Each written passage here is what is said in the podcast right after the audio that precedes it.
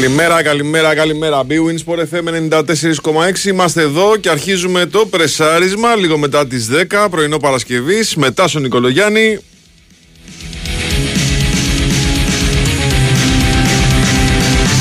Έλα, πού είσαι; Καλημέρα και το Βάιο Τσούτσικα. Έτσι, έτσι, έτσι. Τι κάνετε κύριε, πώς είστε; Καλά, φίλε, εσύ. Όλα καλά, όλα καλά. Χάρης Χριστόγλου, τεχνική και μουσική επιμέλεια. Βαλεντίνα Νικολακοπούλου στην οργάνωση παραγωγής της εκπομπής. Είμαστε τώρα, φίλε, πολύ φώσικοι στο στούντιο. Τι έγινε; Αλλάξαμε τις λάμπες. Αφού... Χαμούλης. Χαμούλης. Φώτισε ο κόσμος, έτσι. Και... Να φωτίσουμε το, σκο... το κόσμο μακριά από τα σκοτάδια, φιλέ. Έτσι. Πολύ ποιητικό ήταν αυτό που είπες, εσύ. Μπράβο. πολύ ποιητικό ήταν αυτό που είπες. Μπράβο, μπράβο. λοιπόν, συνεχίζουμε με τα μπασκετάκια μας. Ε, Τα Ναι. οποία μπασκετάκια χθες είχαν έναν Ολυμπιακό να τρώει 44 στο ημίχρονο. Ψάχνω να βρω που θα γκρινιάξω κάρπετ, καταλάβες. 44 στο ημίχρονο και μετά να τρώει 6-7 ε, στην τρίτη περίοδο και εκεί καθάρισε το παιχνίδι τελείως. Ε, με όπλο την άμυνά του. Πολύ σημαντική νίκη. Ε, Πίτερς ντύθηκε Βεζέκοφ μαζί και Σλούκας, έβαλε 28. Ε, Φαλ Ναι. έμεινε 35 στο παρκέ, 38 λεπτά στο παρκέ. Τον είδα στο τέλος. Πραγματικά έβλεπα και τον Μίτογλου στο Άκα, έβλεπα και τον ε, Φάλ εχθέ. Δεν υπάρχει ρεπό για αυτά τα παιδιά. Ε, Ναι. Τώρα που παίζουν και για άλλους ε, παίχτε. Και ε, ε, πέτυχε μια πολύ σημαντική νίκη ο Ολυμπιακός, ο οποίος, όπως είπε ο πρόεδρο προπονητής του, μπορεί να κάνουμε και δύο προσθήκες. Είπε μετά το τέλος του μάτς. Έτσι. Είναι κάτι το οποίο θα το συζητήσουμε με τον Νίκο Ζερβα στη συνέχεια. Και σήμερα έχουμε Παναθηναϊκό. Σήμερα Ναι, έχουμε με τη Παναθηναϊκό με τη Με τη Virtus. Virtus. Ναι, με τη Virtus. Ο Παναθηναϊκός έχει την ευκαιρία να πάει σε, πώς το λένε, σε θετικό ρεκόρ αν πάρει το μάτς με τους Ιταλούς. Ε, είχαμε χθες τη συνέχεια των δηλώσεων του Πογέτ, Μπράβο. ε, ο οποίος μάλιστα είπε, ρε παιδί μου, με κάποιο τρόπο μην δημιουργείτε πράγματα από το πουθενά, αλλά η αλήθεια είναι ότι ο ίδιος το δημιούργησε. Έλα ρε. δηλαδή εσύ. απευθύνθηκε... Ρε, πραγματικά τώρα εσύ Κουστάβο. Δηλαδή πραγματικά. δηλαδή, συγγνώμη, λέει στους δημοσιογράφους, μην δημιουργείτε θέμα από το πουθενά. Μα δεν θα υπήρχε κανένα θέμα, δεν έβγαινε τέσσερις μέρες πριν να πει ότι είναι 8 μήνες απλήρωτο ο βοηθός του και όλα αυτά που είπε. ναι. Και ο, ο τρόπος που έκανε τις δηλώσεις μου έδειξε εμένα ότι τον απασχολεί η ανανέωση του συμβολέου, ότι αυτό έχει στο μυαλό του και θέλει. Α, μάλλον φαίνεται ότι είναι λίγο ενοχλημένος που ακόμα δεν γίνει συζήτηση γι' αυτό. Αυτό να το δεχθώ, αλλά ε, πιστεύω γενικά βάει ότι όταν κάποια πράγματα βγαίνουν με αυτόν τον τρόπο που βγαίνουν ανάμεσα σε δύο πλευρές, ε, κάτι δεν πάει καλά σε δεδομένα. Έτσι. Εγώ ρε φίλε κατάλαβα κάτι διαφορετικό. Εγώ Ναι, κατάλαβα τι κάτι διαφορετικό. κατάλαβες; Κατάλαβα ότι βγήκαμε να γκρινιάξουμε μήπως και μας διώξουνε. Καταλάβαμε ότι δεν θα μας διώξουνε. Οπότε λοιπόν αλλάζουμε πολιτική. Έτσι. Γιατί να, Και πάμε τι, τι, παρακάτω. θα κερ, τι θα κέρδιζαν τον ίδιο χρόνο; Μπορεί να έχει κάτι έτοιμο ο άνθρωπος, μπορεί οτιδήποτε. Μπορεί να έχει κάποια πρόταση. Αλλά Ναι. να φύγουμε παίρνοντας και τέλος πάντων ενδεχομένως κάτι. Μην φύγουμε Ναι, έτσι. σωστό. Μην φύγουμε έτσι. Μμ. Ναι. Εγώ αυτό κατάλαβα να σου πω την αλήθεια. Ε, ήταν άμεση αντίδραση της ΕΠΟ στις δηλώσεις τότε του Πογέτ ότι δεν υπάρχει θέμα, ας πούμε, ε, να δημιουργηθεί ρήγμα στις σχέσεις μας. Ναι. Ε, Προφανώς γιατί ξέρεις, πολλοί περίμεναν μετά μια αντίδραση παλαιοελληνική του στυλ. Α, γκρίνιαξε ο προπονητής να φύγει τώρα. Το Ναι. κάναμε αυτό παλιότερα. Δεν έπιασε αυτό το κόλπο. Ε, ο Πογέτη κατάλαβε ότι θα πρέπει να παραιτηθεί μετά τη Γαλλία. Τι θα κάνει. Όχι βέβαια, σε καμιά περίπτωση. Έχω πληρώσει νίκη σου λέει μέχρι το Μάη. Πού να πάω; Το θέμα, το ζήτημα πάντως είναι ότι έχουμε γίνει, ότι έχουμε γίνει μια ωραία ατμόσφαιρα. Ε, τώρα αυτό- εκεί, που αυτό δεν τώρα υπήρχε, δεν- εκεί που δεν Ναι, υπήρχε αυτό θέμα. λέω. Δεν υπήρχε θέμα, δεν υπήρχε το παραμικρό θέμα στο κομμάτι εθνική ομάδα, απογέτ, ε, ε, λειτουργία, προπονητές, συμβόλαια και αυτά. Δεν συζητάγαμε καν για αυτά τα πράγματα. Ξαφνικά σε τρεις Ναι. μέρες μέσα γίναμε μια ωραία χαρούμενη οικογένεια. Και αυτό μόνο καλό δεν είναι. Έτσι. Έτσι ακριβώς. Έτσι ακριβώς. Μόνο καλό δεν είναι. Ε, και νο- ε, νομίζω ότι αυτό ακριβώς που, που είπαμε ότι από τη στιγμή που προέκυψαν αυτές οι πρώτες δηλώσεις ε, τώρα κάθε μέρα συζητάμε γι' αυτό. Έχει Ναι. φύγει τελείως το αγωνιστικό Ναι. που στο κάτω-κάτω να σου πω και κάτι. Μπορεί η ομάδα να μην έχει ελπίδες πρόκρισης. Οκ.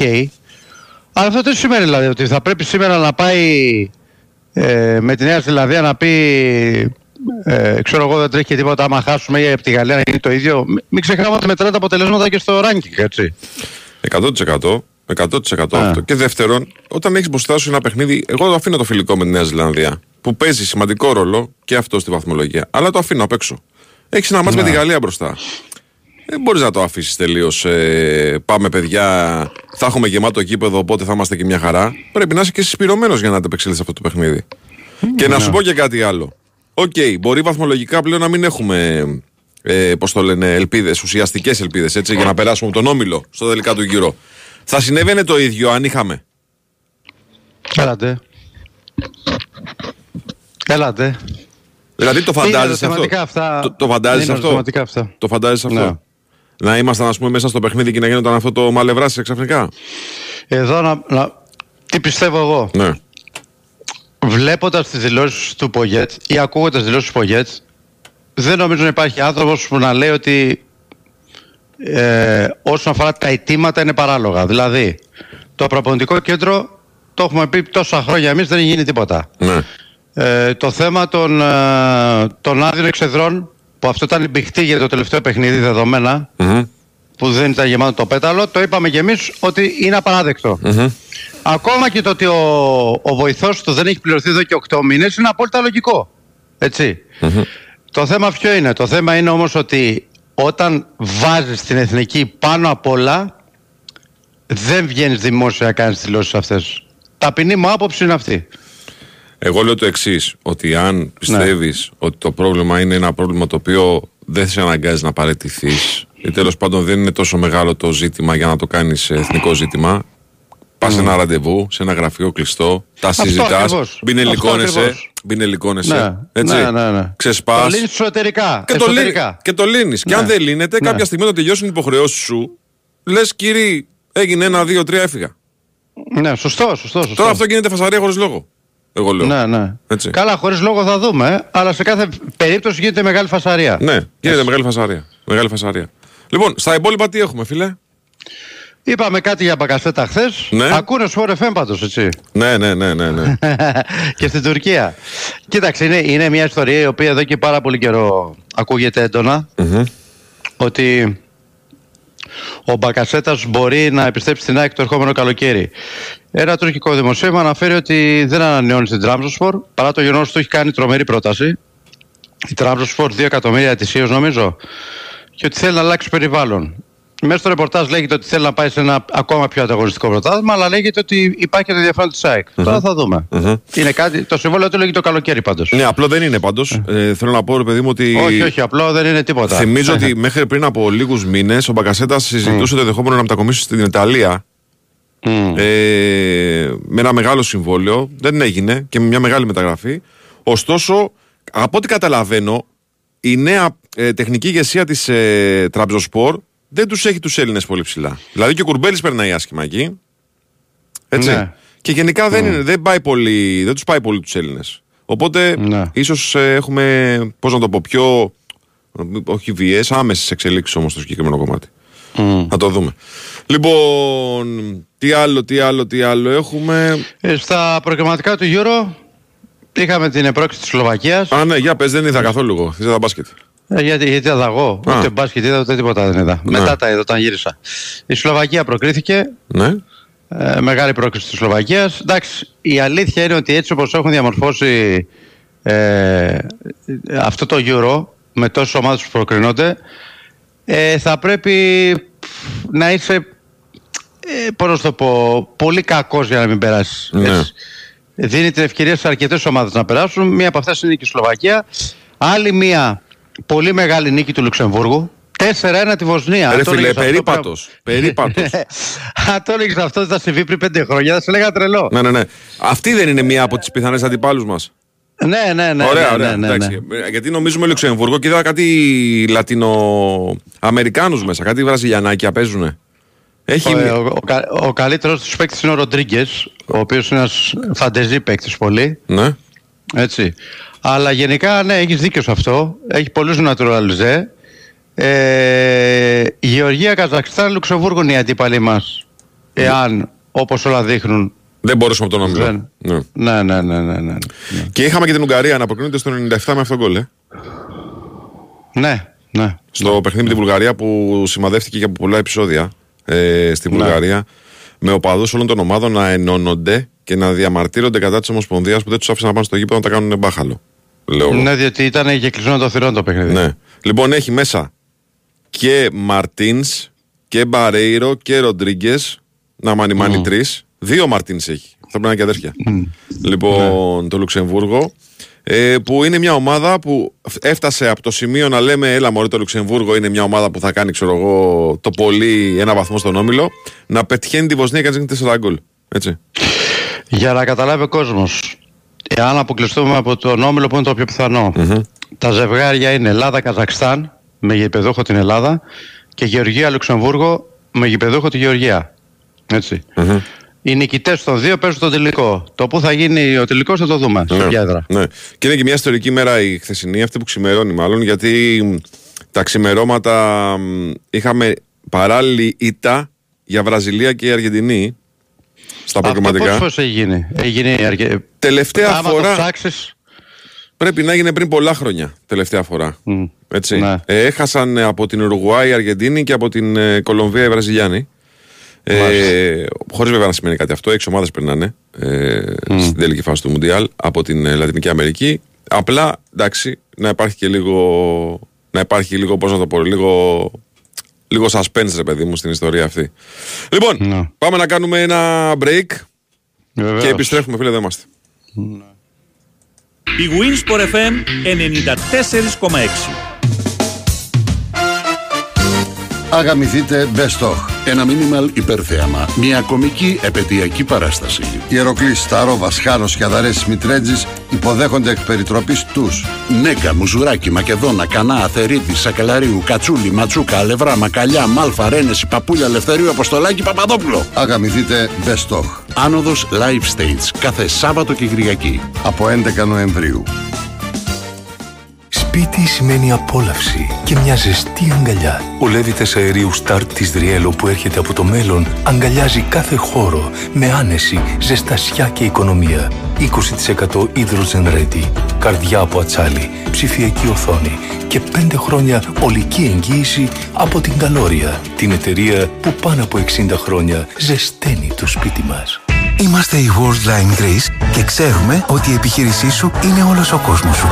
Είμαστε εδώ για να σου προσφέρουμε ιδέες και λύσεις ηλεκτρονικών πληρωμών που δεν έχεις φανταστεί και περισσότερες δυνατότητες για ανάπτυξη με την καινοτομία και την παγκόσμια εμπειρία μας ως μέλος της νούμερο 1 εταιρείας αποδοχής πληρωμών και καθάρισης συναλλαγών στην Ευρώπη. Για εξελιγμένες ηλεκτρονικές πληρωμές με κάρτα, εύκολα, γρήγορα και με ασφάλεια, Worldline Μεγαλώνουμε τον κόσμο της επιχείρησής σου. Το πιο μεγάλο χριστουγεννιάτικο πάρτι της πόλης ξεκίνησε και είστε όλοι καλεσμένοι. Φέτος το The Christmas Factory γιορτάζει τα 10 χρόνια λειτουργίας του και τα γενέθλιά μου. Μη λείψει κανείς. Σας έχω ετοιμάσει τα πιο ξεχωριστά, τα πιο μαγικά και τα πιο χριστουγεννιάτικα Χριστούγεννα του κόσμου. The Christmas Factory και τα γενέθλια του Άι Βασίλη. 25 Νοεμβρίου με 6 Ιανουαρίου. Τεχνόπολη Δήμο Αθηναίων. Εισιτήρια or.gr Με το Mini Countryman μπορείς να έχεις τα πάντα χωρίς κανένα συμβιβασμό. Άνεση, στυλ και διασκεδαστική αίσθηση οδήγησης στην πόλη, αλλά και στις off-road εξορμήσεις σου. Τώρα έτοιμο παράδοτο με κινητήρα βενζίνης από 1,5 λίτρα στη Mini Σφακιανάκης. Mini Countryman. Απόκτησέ το με 4 χρόνια άτοκη χρηματοδότηση, 4 χρόνια δωρεάν σερβις και 4 χρόνια εργοστασιακή εγγύηση με 50% προκαταβολή στη Σφακιανάκης ΑΕ. Λεωφόρος Κηφισίας 53 Μαρουσί και Λεωφόρος Κηφισίου 36 Γέφυρα Ρωσινιόλ. Ισχύει για περιορισμένο αριθμό αυτοκινήτων μέχρι τέλη Νοεμβρίου. Μαζί θα πρασινίσουμε την Ελλάδα ξανά. Την Κυριακή 19 Νοεμβρίου στις 10 το πρωί στους Τρακομακεδόνες θα φυτευτούν χίλια δενδράκια. Σημείο συνάντησης η διασταύρωση των οδών Ορφέως και Μυριβίλη. Έλα και εσύ να αφήσεις το δικό σου αποτύπωμα. Όλοι μαζί μπορούμε.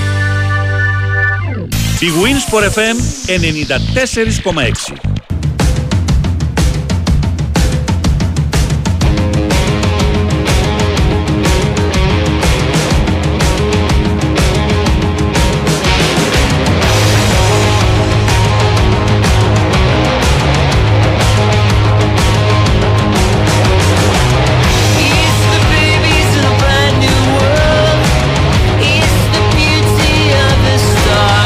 φιλέ, Ουραγουάη λέγεται εδώ στα σπορεφεμικά, στα σκληρά σπορεφεμικά. Ουραγουάη λέγεται. Α, άμπαλι λέει Ουραγουάη. Λοιπόν. Μάλιστα. Ε, από το 15 λέει ένας φίλος ότι είχαν χάσει και οι δύο. Η Βραζιλία και η Αργεντινή μαζί. 8 χρόνια, ε. 8 χρόνια, δεν τα λες και λίγα. Ναι, βέβαια. Δεν τα λες και λίγα. Σήμερα έχει ματσάρα. Πέρα από τα μπάσκετ, τα οποία θα τα συζητήσουμε σε λίγο. Ε, έχει Ναι. ματσάρα, ματσάρα. Έχει Δανία-Σλοβενία. Βέβαια, βέβαια. Αυτό είναι, το τέταρτο. μάτς. Αυτό είναι το μάτς. Και γενικά και το Πολωνία-Τσεχία είναι καλό. Δυνατό ματς. Ναι. Και οι Ιταλοί το θέλουν με τη Βόρεια Μακεδονία το παιχνίδι. Εντάξει, το Αγγλία-Μάλτα, τι να δεις. Ε, δεν, δεν μπορεί να δεις και πολλά. Το Πολλά, Αγγλία-Μάλτα. πολλά με λίγα. Ε, θα ναι, δεις. μην το δεις, ρε παιδί μου. Τώρα εντάξει, οκ. Θα ξεσπάσω στους Μαλτέζους, εντάξει, οκ. Δανία-Σλοβενία όμως, φίλε, είναι, είναι παιχνίδι πολύ σημαντικό. Με νίκη οι Σλοβένοι προκρίνονται. Με νίκη οι Σλοβένοι προκρίνονται.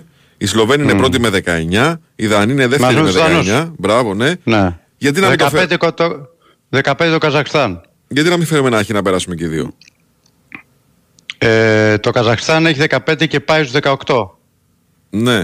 Δεν θα περάσουμε. Επειδή και δύο. κερδίζει, ε, επειδή, κερδάς- επειδή κερδίζεις το Σαν Μαρίνο. Ναι. Πέ, πέντε ώρα παίζεις. Καζακστάν Σαν Μαρίνο. Θα πάει 18, θα πάμε μισή 20 και τελευταία αγωνιστική. Ναι, μπορεί να μπλέξουμε, έχεις δίκιο. Παίζει, παίζει, παίζει Σλοβενία-Καζακστάν. Παίζει Σλοβενία. Α, μάλιστα. Ιδέες. Ναι, ρε παιδί μου, όχι λέω γιατί οι Δανείοι στα μπισκότα είναι πολύ. Είναι ειδικοί. Θυμάσαι εκείνο Ε, το. ε, Δανία Σουηδία. Το μπισκοτάκι, το 2-2. Τι ωραίο που ήταν. Ήταν δηλαδή πραγματικά. Ήρθε με αριστοτεχνικό τρόπο. Ε, Πρόσεχε να δεις. Ναι. Μπορεί να παιχτεί κανονικά και να έρθει χείτο μας. Δεν, δεν αποκλείεται. Τάσο Είναι, μου, πολύ, είναι πολύ πιθανό. Δεν τα θυμάσαι καλά. Το 2-2 ήταν το μόνο. Όχι, δεν σκορ. κατάλαβες. Το σημερινό λέω. Α, ναι, το σημερινό. εντάξει. Ναι, ναι, ναι. ναι. Το σημερινό μπορεί να έρθει χ εύκολα. Ναι. Το Δανία Σλοβενία. Εκείνο άστο. Εντάξει, το Εκείνο θυμάμαι. πώς ήταν, το θυμάμαι. ήταν μπισκοτάκι και από τα λίγα. Ναι. Έτσι, Ναι, τρομε- ναι, τρομερό. ναι, ναι. τρομερό. Ναι. Και επειδή συνηθίζουμε να λέμε μόνο για τους μεσογειακούς λαούς ότι α, συνεννόμαστε τα μάτια και αυτά, εν τω μεταξύ το ηρωνία είναι το 4 δεν έχει γίνει Ναι. αυτό. Το 4 πρέπει να έχει γίνει. Το 4, όχι πιο μετά νομίζω. Πιο μετά. Ναι. Ε, λοιπόν, το τρομερό ότι την πάτησαν οι Ιταλοί. Που είναι μαέστρες αυτά, έτσι. Δηλαδή. Άλλωστε, Ε, και, καμιά, φορά, καμιά φορά θα γυρνάει πίσω η ζωή. άλλωστε και η ονομασία μπισκότο από εκεί βγαίνει. από εκεί βγαίνει, έτσι. Λοιπόν. Ναι. Ε, κάτσε να το βρω πότε ήταν ρε, εσύ, μπισκότο 2002-2002. Περίμενε, γιατί τώρα κόλλησα. Λοιπόν. Γύρω 4, ρε. Το γύρο 4 ήταν. Το γύρο του 2004. Τέσσερα. Ναι, ναι, ναι. ναι, ναι. Μάλιστα, ναι, ναι. μάλιστα. Λοιπόν, τι άλλο είχε; Σήμερα έχουμε το πέρα από τα ποδοσφαιρικά αυτά. Έχουμε τα μπασκετικά. Ο Παναθηναϊκός παίζει με την ε, Virtus στο Ολυμπιακό στάδιο. Ε, Έχει την ευκαιρία να έχει θετικό ρεκόρ, δύσκολο μάτς. Παναθηναϊκός Πολύ. Virtus 9 και 4, πολύ δύσκολο μάτς. Και βλέπεις ρε παιδί μου ότι είναι και, πώς να το πω, είναι και αδυσόπιτη ρυθμή για, τους, ε, για τις ομάδες και για τους παίχτες. Ειδικά για, τους, για αυτούς που παίζουν με λίγους, με μικρό rotation. Και ο Παναθηναϊκός είναι μια από αυτές τις Απλά, ομάδες. α, απλά η Virtus είχε ένα ντέρμπι.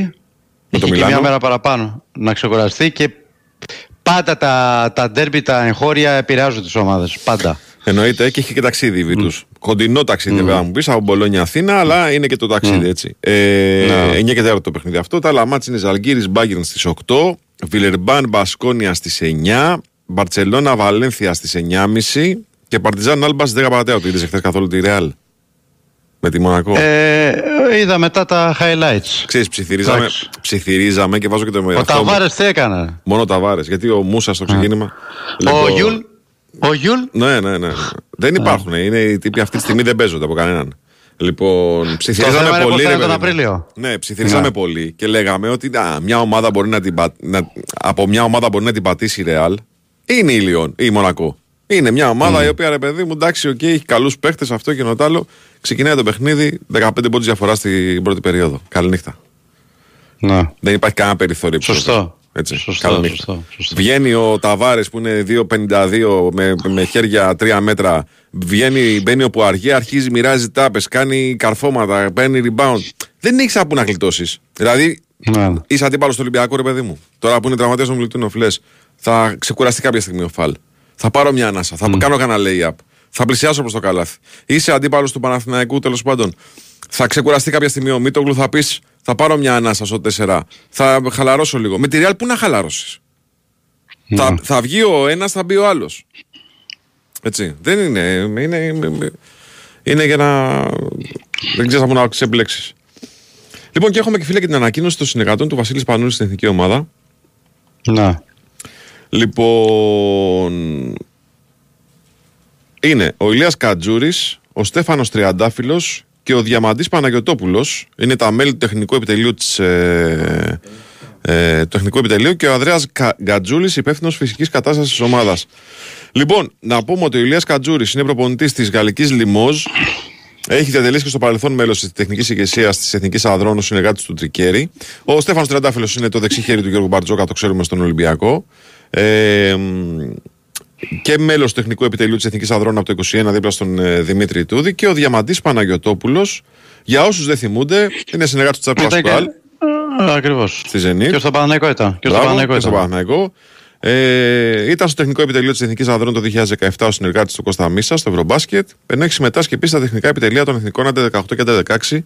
Ένα εξαιρετικό παιδί, ο Διαμαντής, ο οποίος λείπει από το ελληνικό μπάσκετ, έχει πάει στην ε, Αγία Πετρούπολη. Μιλάμε τώρα για μ, ένα πολύ, πολύ δυνατό επιτελείο. Και ο Αντρέας Γκατζούλης είναι ο γυμναστής του Ολυμπιακού από το 2008, ενώ με τον Βασίλη Σπουανούλη γνωρίζονται και συνεργάζονται από τη Λάρισα και μετά το Μαρούσι. Μάλιστα. Ε, αυτή είναι λοιπόν η άμεση συνεργάτη του Βασίλη Πανούλη στην εθνική ομάδα. Λοιπόν, πάμε να κάνουμε break, κύριε, και να επιστρέψουμε Α, ε, για τα βεβαίως. ρεπορτάζ. Λοιπόν, εγώ να σας Βεβαίως. πω ότι έρχεσαι στην BWIN για τη ρουλέτα, το blackjack, το poker, τα παιχνίδια με ζάρια, τα κορυφαία game shows και τα αμέτρητα τραπέζια με Έλληνες dealer. Το live casino πάει σε άλλο επίπεδο. Ρυθμιστή σε ΕΠ, συμμετοχή για άτομα άνω των 21. Παίξε υπεύθυνα όροι και προποθέσει στο bwin.gr. Break δελτίο, επιστρέφουμε.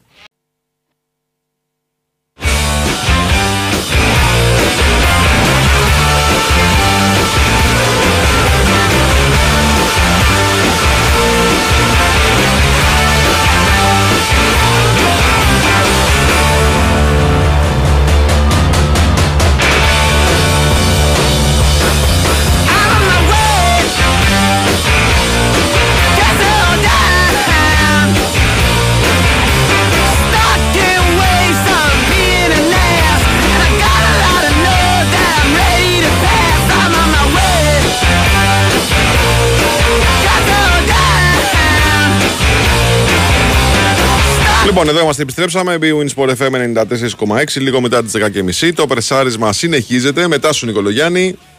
Και Βάιο Τζούτσικα. Χάρη Χριστόγλου, τεχνική και μουσική επιμέλεια. Βαλεντίνα Νικολακοπούλου, Σοφία Θαδωράκη, οργάνωση παραγωγής εκπομπής. Λοιπόν, θα σε ξεκινήσω από τα μπασκετάκια, φίλε, τα οποία τίμια μας κρατάνε σε, μ, ε, σε δράση, μας κρατάνε σε. Πώς το λένε, ε, alert αυτό το διάστημα το οποίο τα ποδόσφαιρα κοιμούνται. Έχουμε εθνική ομάδα βέβαια σήμερα. Δεν- Αυτά η ώρα, Δεν έτσι. κοιμούνται ρε φίλε τα Ε, ποδόσφαιρα. κοιμούνται, Μετά- ρε φίλε, τι κάνουν, κοιμούνται. Ρεπό Δεν είχατε τρεις κοιμούνται μέρες. τα Ρεπό ποδόσφαιρα. είχατε- Ρεπό είχατε τρεις μέρες. Ε, κύριε να μην Τάσο μας. πάρω τι μέρες ρεπό μετά. Έχουν 8 παιχνίδια σε 24 μέρες. Τι να κάνουν. δηλαδή. Εντάξει, κύριε Τάσο μα και εμείς δύο ρεπό τη βδομάδα παίρνουμε. Δηλαδή πραγματικά. Εντάξει. Και άμα έχει, και, Οκ. άμα έχει και πρωτάθλημα δεν παίρνουμε και ρεπό. Δεν είναι μετά. Ναι, τι ωραία. θέλουμε. Λοιπόν, εντάξει. Ε, μην ανοίξουμε αυτή την κουβέντα τώρα ότι πολλά παίρνουν για να κουράζονται οι ποδοσφαιριστές. Ε, αγαπημένη κουβέντα. Λοιπόν, Ωραία ξεκινάμε, κουβέντα αυτή. ξεκινάμε με Νίκο Ζέρβα, ο οποίος είναι στην Να. αλλαγή της τηλεφωνική γραμμής. Καλημέρα σας, κύριε, τι κάνετε; Καλημέρα, Γεια καλημέρα. σου Νίκο. Καλημέρα. Όλα, Καλημέρα. Τα, όλα τα λεφτά του χθεσινού μάτς, όλα τα λεφτά του χθεσινού μάτς είναι η εικόνα του Φαλ στο τέλος του παιχνιδιού εκεί που βάλαγε τις βολές ο Πίτερς, που κάνει ρεκόρ καριέρας ο Πίτερς χθες με 28 πόντους, να προσπαθεί να πάρει ανάσες όση ώρα εκτελεί βολές ο, ο, ο παίκτης του Ολυμπιακού, ο Πίτερς. Ναι, αξίζουν τα αυτά της Νόβα που το πιάσε γιατί νομίζω ότι δείχνει σε 3-4 δευτερόλεπτα τι υπερπροσπάθεια έκανε αυτό το παιδί και χθες. Ναι. Ε, ήταν συγκλονιστικός πραγματικά. Και μην ξεχνάμε ότι μέσα σε ε, περίπου δύο εβδομάδες είναι το πέμπτο μάτς που παίζει με ε, 30 λεπτά πλάς. έτσι. Ναι, ναι, ναι. Και είναι, τι να πω παντού πραγματικά, δεν είναι οι πόντοι και τα rebound μόνο που φαίνονται, οι τάπες. Ε, Είναι ότι έχει κάνει σε όλα τα heads out καλές ε, επιλογές, έχει παίξει ένα εναντίον ενός φοβερές άμυνες στους ε, περιφερειακούς της- του Ερυθρού Αστέρα. Και νομίζω ότι μαζί με τον Πίτερς που όντως έκανε ρεκόρ καριέρας και χαριτολογώντας εγώ στο άρθρο μου σήμερα στο site του Sport FM τον έχω γράψει Σάσα Πίτερς. Ε, γιατί πραγματικά έχει κάνει ε, εμφάνιση Βεζένκοφ ξεκάθαρα ε, χθες. Ε, ήταν κινητήρη μοχλή αυτής της πολύ σημαντικής νίκης του Ολυμπιακού απέναντι στον Αστέρα. Σε ένα βράδυ πολύ όμορφο ε, γιατί στον άλλο πάγκο ήταν ένας εξίσου αγαπητός προπονητής με τον Γιώργο Μπαρτζόκα, Γιάννης Φερόπουλος ένα μάτς που μας διέψευσε ε, γιατί περιμέναμε λόγω απουσιών και των δύο ομάδων κόπωσης και ότι η αλήθεια είναι ότι έχουν την άμυνα στο πρώτο μέρος του μυαλού τους αυτή την περίοδο. Ε, πήγε πολύ ψηλά. Είχε πάρα πολύ ωραίο ρυθμό, ειδικά στο πρώτο ημίχρονο που και οι δύο βάζαν ασύστολα. Ε, Είχε απέναντι έναν Νέντοβιτς ε, τρομερό μαζί με τον Ντεόντοσιτς παρότι είναι σε προχωρημένη ηλικία και οι δύο να παίζουν εξαιρετικά. Αλλά ο Ολυμπιακός νομίζω ότι ε, βρήκε την, ε, το κλειδί αρχικά στο δεύτερο rotation, θα πω εγώ.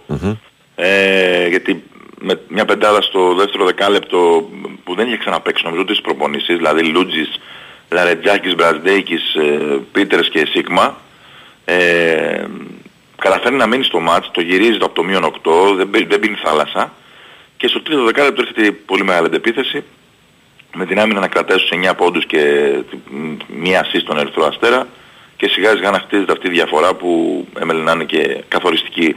Στο τέλος άσχετα αν ο Αστέρας ε, λόγω της κούρασης του Ολυμπιακού, λόγω κάποιων λαθών που έκανε στο τελευταίο τετράλεπτο έχοντας πιστέψει στους τελείως το παιχνίδι. Μπράβο, ναι, παίζει λίγο περισσότερο βιαστικά από όσο έπρεπε. Ναι, Έτσι. Κατάφερε να επιστρέψει, έχασε και μια ευκαιρία να το πάει το μάτι στους τρεις πόντους Μμμ. ε, στον ευνηδιασμό. Ε, το πήγε στους τρεις βέβαια πιο αργά με αυτά τα συνεχόμενα τρίποντα. Αλλά νομίζω ότι εντάξει θα ήταν πολύ δύσκολο ο Ολυμπιακός να χάσει ένα παιχνίδι στο τέλος. Ε, χρειάστηκε μια βουτιά αυτοθυσίας του Walkup και του Peters. Ε, μια-δυο εύστοχες βολές από Παπα-Νικολάου και ο Walkup για να τελειώσει η δουλειά και να κρατήσει αυτό που άξιζε βάσει συνολικής εικόνας ο Ολυμπιακός νομίζω. Μμμ. Ναι, είναι ένα, ένα παιχνίδι το οποίο ξέρεις. Ε, είναι από αυτά τα μάτια που λες, ρε παιδί μου, ότι μόνο να χάσεις έχεις.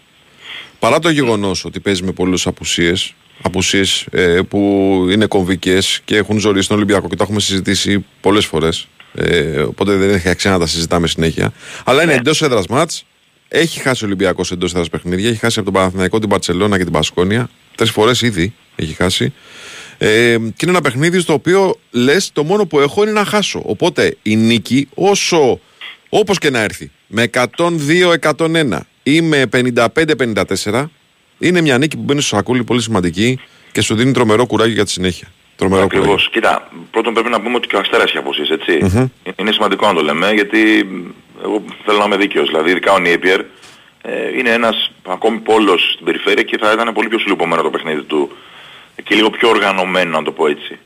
Ε, όμως είναι μια ομάδα που αν δει κανείς το ρόστερ της δεν είναι... το- το- Δηλαδή θεωρώ ότι ε, με έναν εξαιρετικό προπονητή στον πάγκο είναι διεκδικητής οκτάδας ο Αστέρας. Ε, και το έχουν πει και άνθρωποι που ξέρουν πολύ καλύτερα από μένα μπάσκετ, δηλαδή πιο ειδικοί.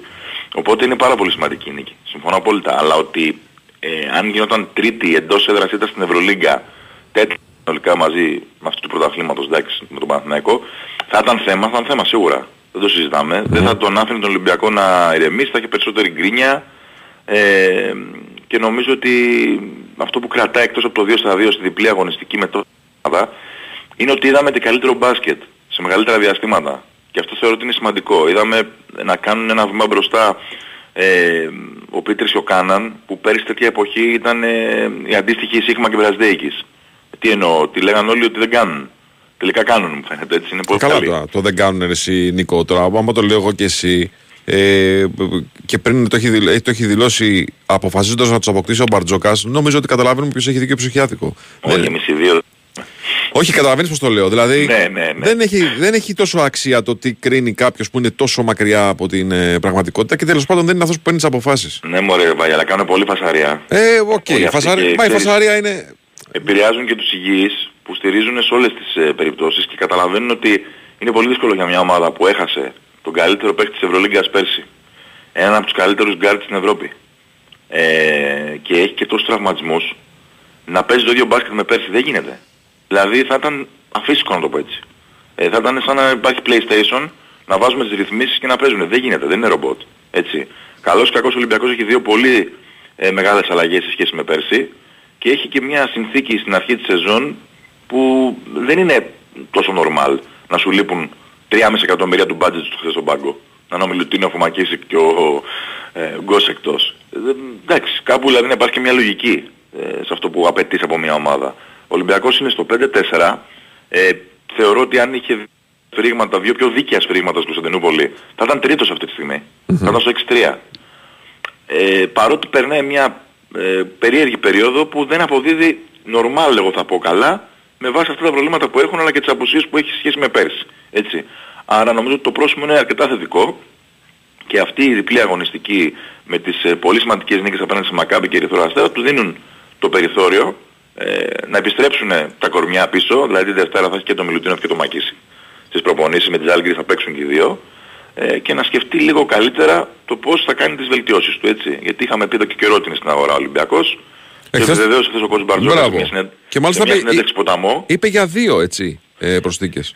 ναι, άφησε ανοιχτό το ενδεχόμενο να γίνουν και δύο αν Ναι. βρεθούν αυτοί που του ταιριάζουν. Οκ. Ε, ε, το ρεπορτάζ λέει αρχικά ότι θα γίνει μία προσθήκη. Μμμ. Ε, έχω πει από την αρχή ότι ο Πετρούσεφ είναι ο βασικός στόχος. Μμμ. Ε, δεν το αλλάζω αυτή τη στιγμή. Νομίζω ότι δεν αποκλείεται αν επισπευτούν οι διαδικασίες ε, αποχώρησης από το Σακραμέντο ε, και επιστροφή σου στην Ευρώπη να ο Ολυμπιακός να κινηθεί πολύ πιο ζεστά και να μπει σε μια άλλη διαδικασία, όχι μόνο ενδιαφέροντος. Ε, γιατί είναι ένα παιδί το οποίο μπορεί να λύσει το πρόβλημα στο 4-5 που υπάρχει το ποσοτικό. Τώρα, ε, αποκρυπτογραφώντας αυτά που είπε χθες ο κ. Μπαρτζόκας, νομίζω ότι αν γίνει η δεύτερη προσθήκη, θα γίνει πιο πολύ συμπληρωματική για να ξεκουράζονται οι υπόλοιποι, έτσι. Όχι για έναν παίχτη που μπορεί να κάνει τη, τη διαφορά, να το πω έτσι. Ε, ο Πετρούς είναι ένα παιδί το οποίο νομίζω ότι έχει το ταλέντο, ειδικά αν μπει γρήγορα στην οτροπία της ομάδας, να, να βοηθήσει, έτσι. Ε, γι' αυτό πιστεύω ακράδαντα ότι είναι ο πρώτος στόχος, άσχετο αν δεν επιβεβαιώνεται από την ε, ΚΑΕ έτσι. Ε, οπότε περιμένουμε τις επόμενες μέρες. Υπάρχει τώρα ξεκούραση, υπάρχει το παιχνίδι με το Μαρούσι την Κυριακή ε, και την Παρασκευή ο Ολυμπιακός ξαναλέω υποδέχεται της Ζάλγκυρης. Αν όλα πάνε καλά θα του λείπει μόνο ο Γκος. Αυτό είναι πάρα πολύ σημαντικό νομίζω. Ε, ατομικά είπαμε για Φάλ και Πίτερ Στες, κάναν εξαιρετικούς. Νομίζω ότι και πάλι ο Λούτζης με το Λαρετζάκι δίνουν λύσεις.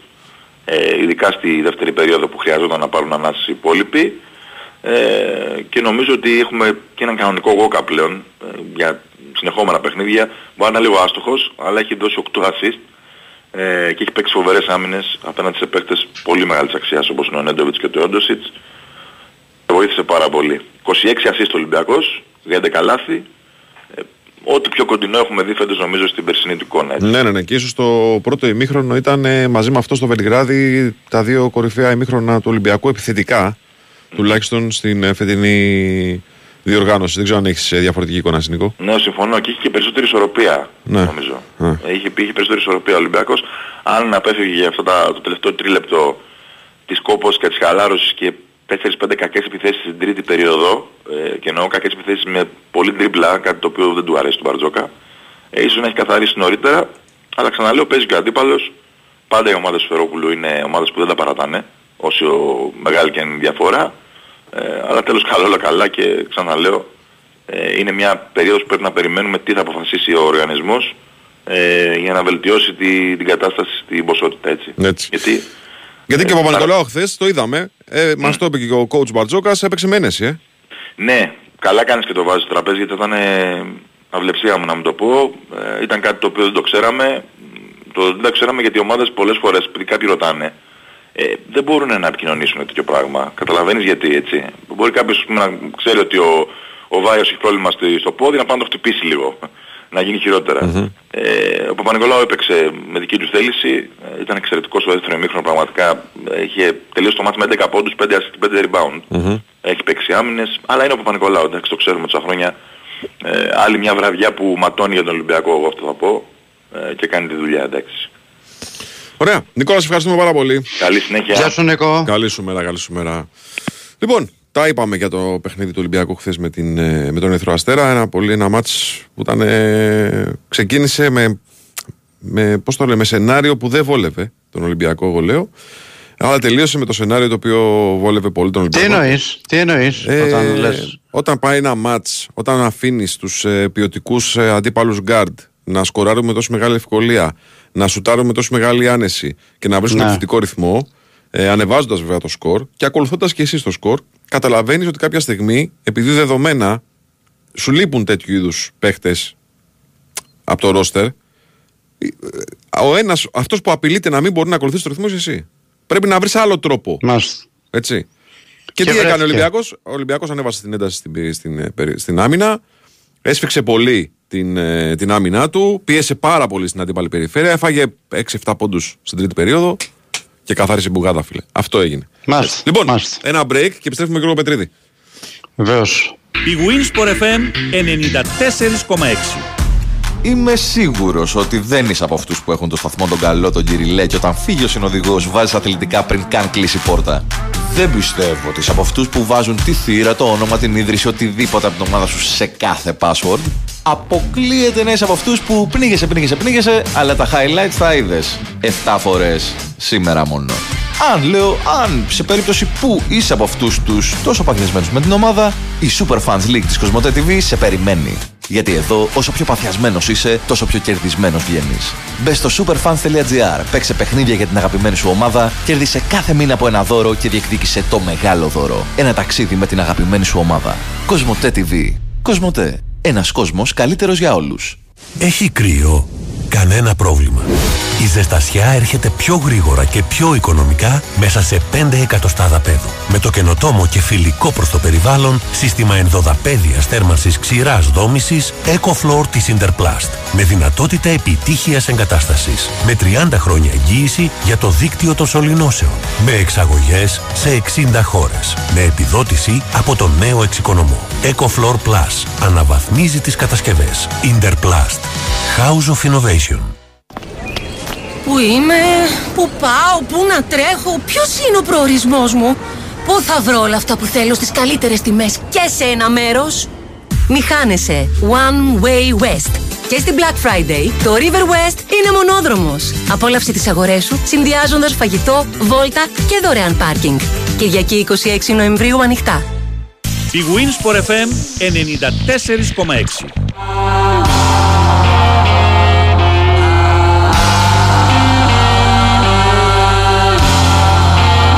Λοιπόν, και τώρα πάμε, φίλε Τάσο, να μιλήσουμε με τον Γιώργο Πετρίδη, ο οποίος θα υποδεχτεί ένα παλικάρι που παραλίγο να φορέσει τα πράσινα το καλοκαίρι.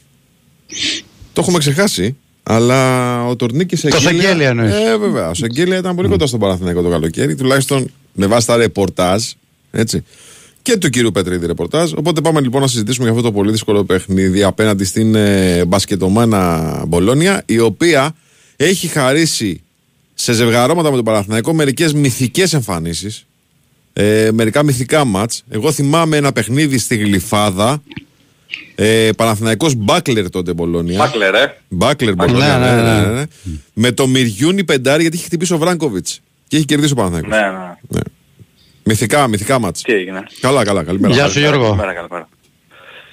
Όντως, όντως, όντως είναι έτσι. Ε, καλά υπάρχει φυσικά το έπος της Μπολόνια. Εντάξει, το 2002 τελικός. Δεν ξεχνάμε. συζητάμε, ναι. Ναι, ναι. Απέναντι σε μια ομάδα, εκείνη η Μπολόνια, που ήταν. Ε, Εκείνη ήταν η Κίτερ Μπολόνια, ε.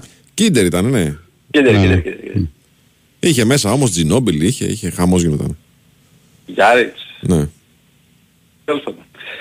Ε, μ, τώρα στο σήμερα, ε, πέρα από αυτό που λες Βάης, σκεφτόμουν χθες ότι ε, θα είχαμε δίδυμο σε εγγέλια Μήτογλου, έτσι. Δηλαδή Ναι, δύο Not bad. ναι, από τους πιο φορμαρισμένους ε, παίκτες στην Ευρώπη. Ναι. Λοιπόν, εντάξει, για τον Παναθηναϊκό νομίζω ότι αυτά τα δύο μάτια τώρα που έχει μπροστά του, με Βέρτους δηλαδή και με Βαλένθια, α, θα δείξουν προς τα που πάει. Αν πάρει και τα δύο νομίζω ότι θα έχει κάνει τη ζωή του πιο εύκολη για τη συνέχεια ε, και θα έχει ως στόχο ας πούμε αυτό που ε, λέγανε και άνθρωποι της ομάδας του καλοκαίρι ότι ε, θέλουμε να μπούμε οκτάδα και να κάνουμε έτσι το κάτι παράπανω σε σχέση με τις προηγούμενες χρονιές. Ε, σε περίπτωση όμως αμυντικών αποτελεσμάτων καταλαβαίνουμε όλοι ότι είναι σαν να ρίχνει με το γάλα και μετά θα πρέπει να κάνει υπερβάσεις για να μπορέσει να, να διεκδικήσει το κάτι παραπάνω. Ε, είναι μια πιο τελικάτη ομάδα η Virtus σε σχέση με την ε, Λιγότερο Ζαλγκύρης. ξύλο, περισσότερο σκορ δηλαδή. Λιγότερο, ναι, ναι, ναι, ναι. Καλύτερες δημιουργίες, ε, την κυκλοφορία της μπάλας. Ε, έχει περισσότερους έτσι να το πω ε, παίκτες ε, που ε, ε, δεν είναι τόσο ξυλοκόπιο ας πούμε όσο οι παίκτες της Ζάλγκυρης με κάθε σεβασμό το, στους Λιθουανούς. Και στο επάγγελμα των ξυλοκόπων. Ναι βέβαια, σωστό, σωστό, σωστό. ε, γενικότερα πάντως νομίζω ότι η Virtus ε, μέχρι τώρα είναι ευχάριστη έκκληση της σεζόν έτσι γιατί θυμίζω ότι ξεκίνησε, μάλλον θα ξεκινούσε τη σεζόν με Σκαριόλο λίγο πριν ξεκινήσουν τα επίσημα μάτς προχώρησε στην αλλαγή και πήγε με τον Μπάνικ έτσι. Με αφορμή τότε κάτι δηλώσεις του Σκαριόλο. Ε, ο Μπάγκεβος έχει πραγματικά παρουσιάσει ένα πολύ ωραίο σύνολο, ένα καλοδουλεμένο, μια καλοδουλεμένη ομάδα. Ε, όπως είπαμε και πριν με το Σεγγέλια να κάνει, να κάνει παπάδες ε, φέτος. Τα προβλήματα είναι τα γνωστά της Παπαπέτρου Χουάντσο ε, για τον ε, Αταμάν. Να δούμε τώρα αν θα ανοίξει σήμερα το rotation. Είναι κάτι που, που θα έχει ενδιαφέρον γιατί θυμίζω τα τελευταία μάτς από Άλμπα και μετά ε, στην ουσία παίζουν πέντε παίκτες για 25 λεπτά και πάνω. Ε, ο Γκριγκόνης, ο Μίτοβολ και ο Λεσόρ. Ε, έχω την αίσθηση ότι θα, θα το, ανε- το πράξει αυτό, θα, θα το ανοίξει λίγο, δηλαδή λίγο το rotation Αταμάν. Δεν γίνεται και αλλιώς δηλαδή. Ε, εντάξει, μπορεί ο Τούρκος προπονητής και όλη την ομάδα να ε, καίγονται για αυτή τη νίκη, αλλά καταλαβαίνουμε όλοι ότι δεν είναι και πολύ εύκολο το σύντομο χρονικό διάστημα να παίξει δύο παιχνίδια σε υψηλούς ε, ρυθμούς, έτσι. Ε, δεν είναι εύκολο, καθόλου εύκολο για τους ε, παίκτες.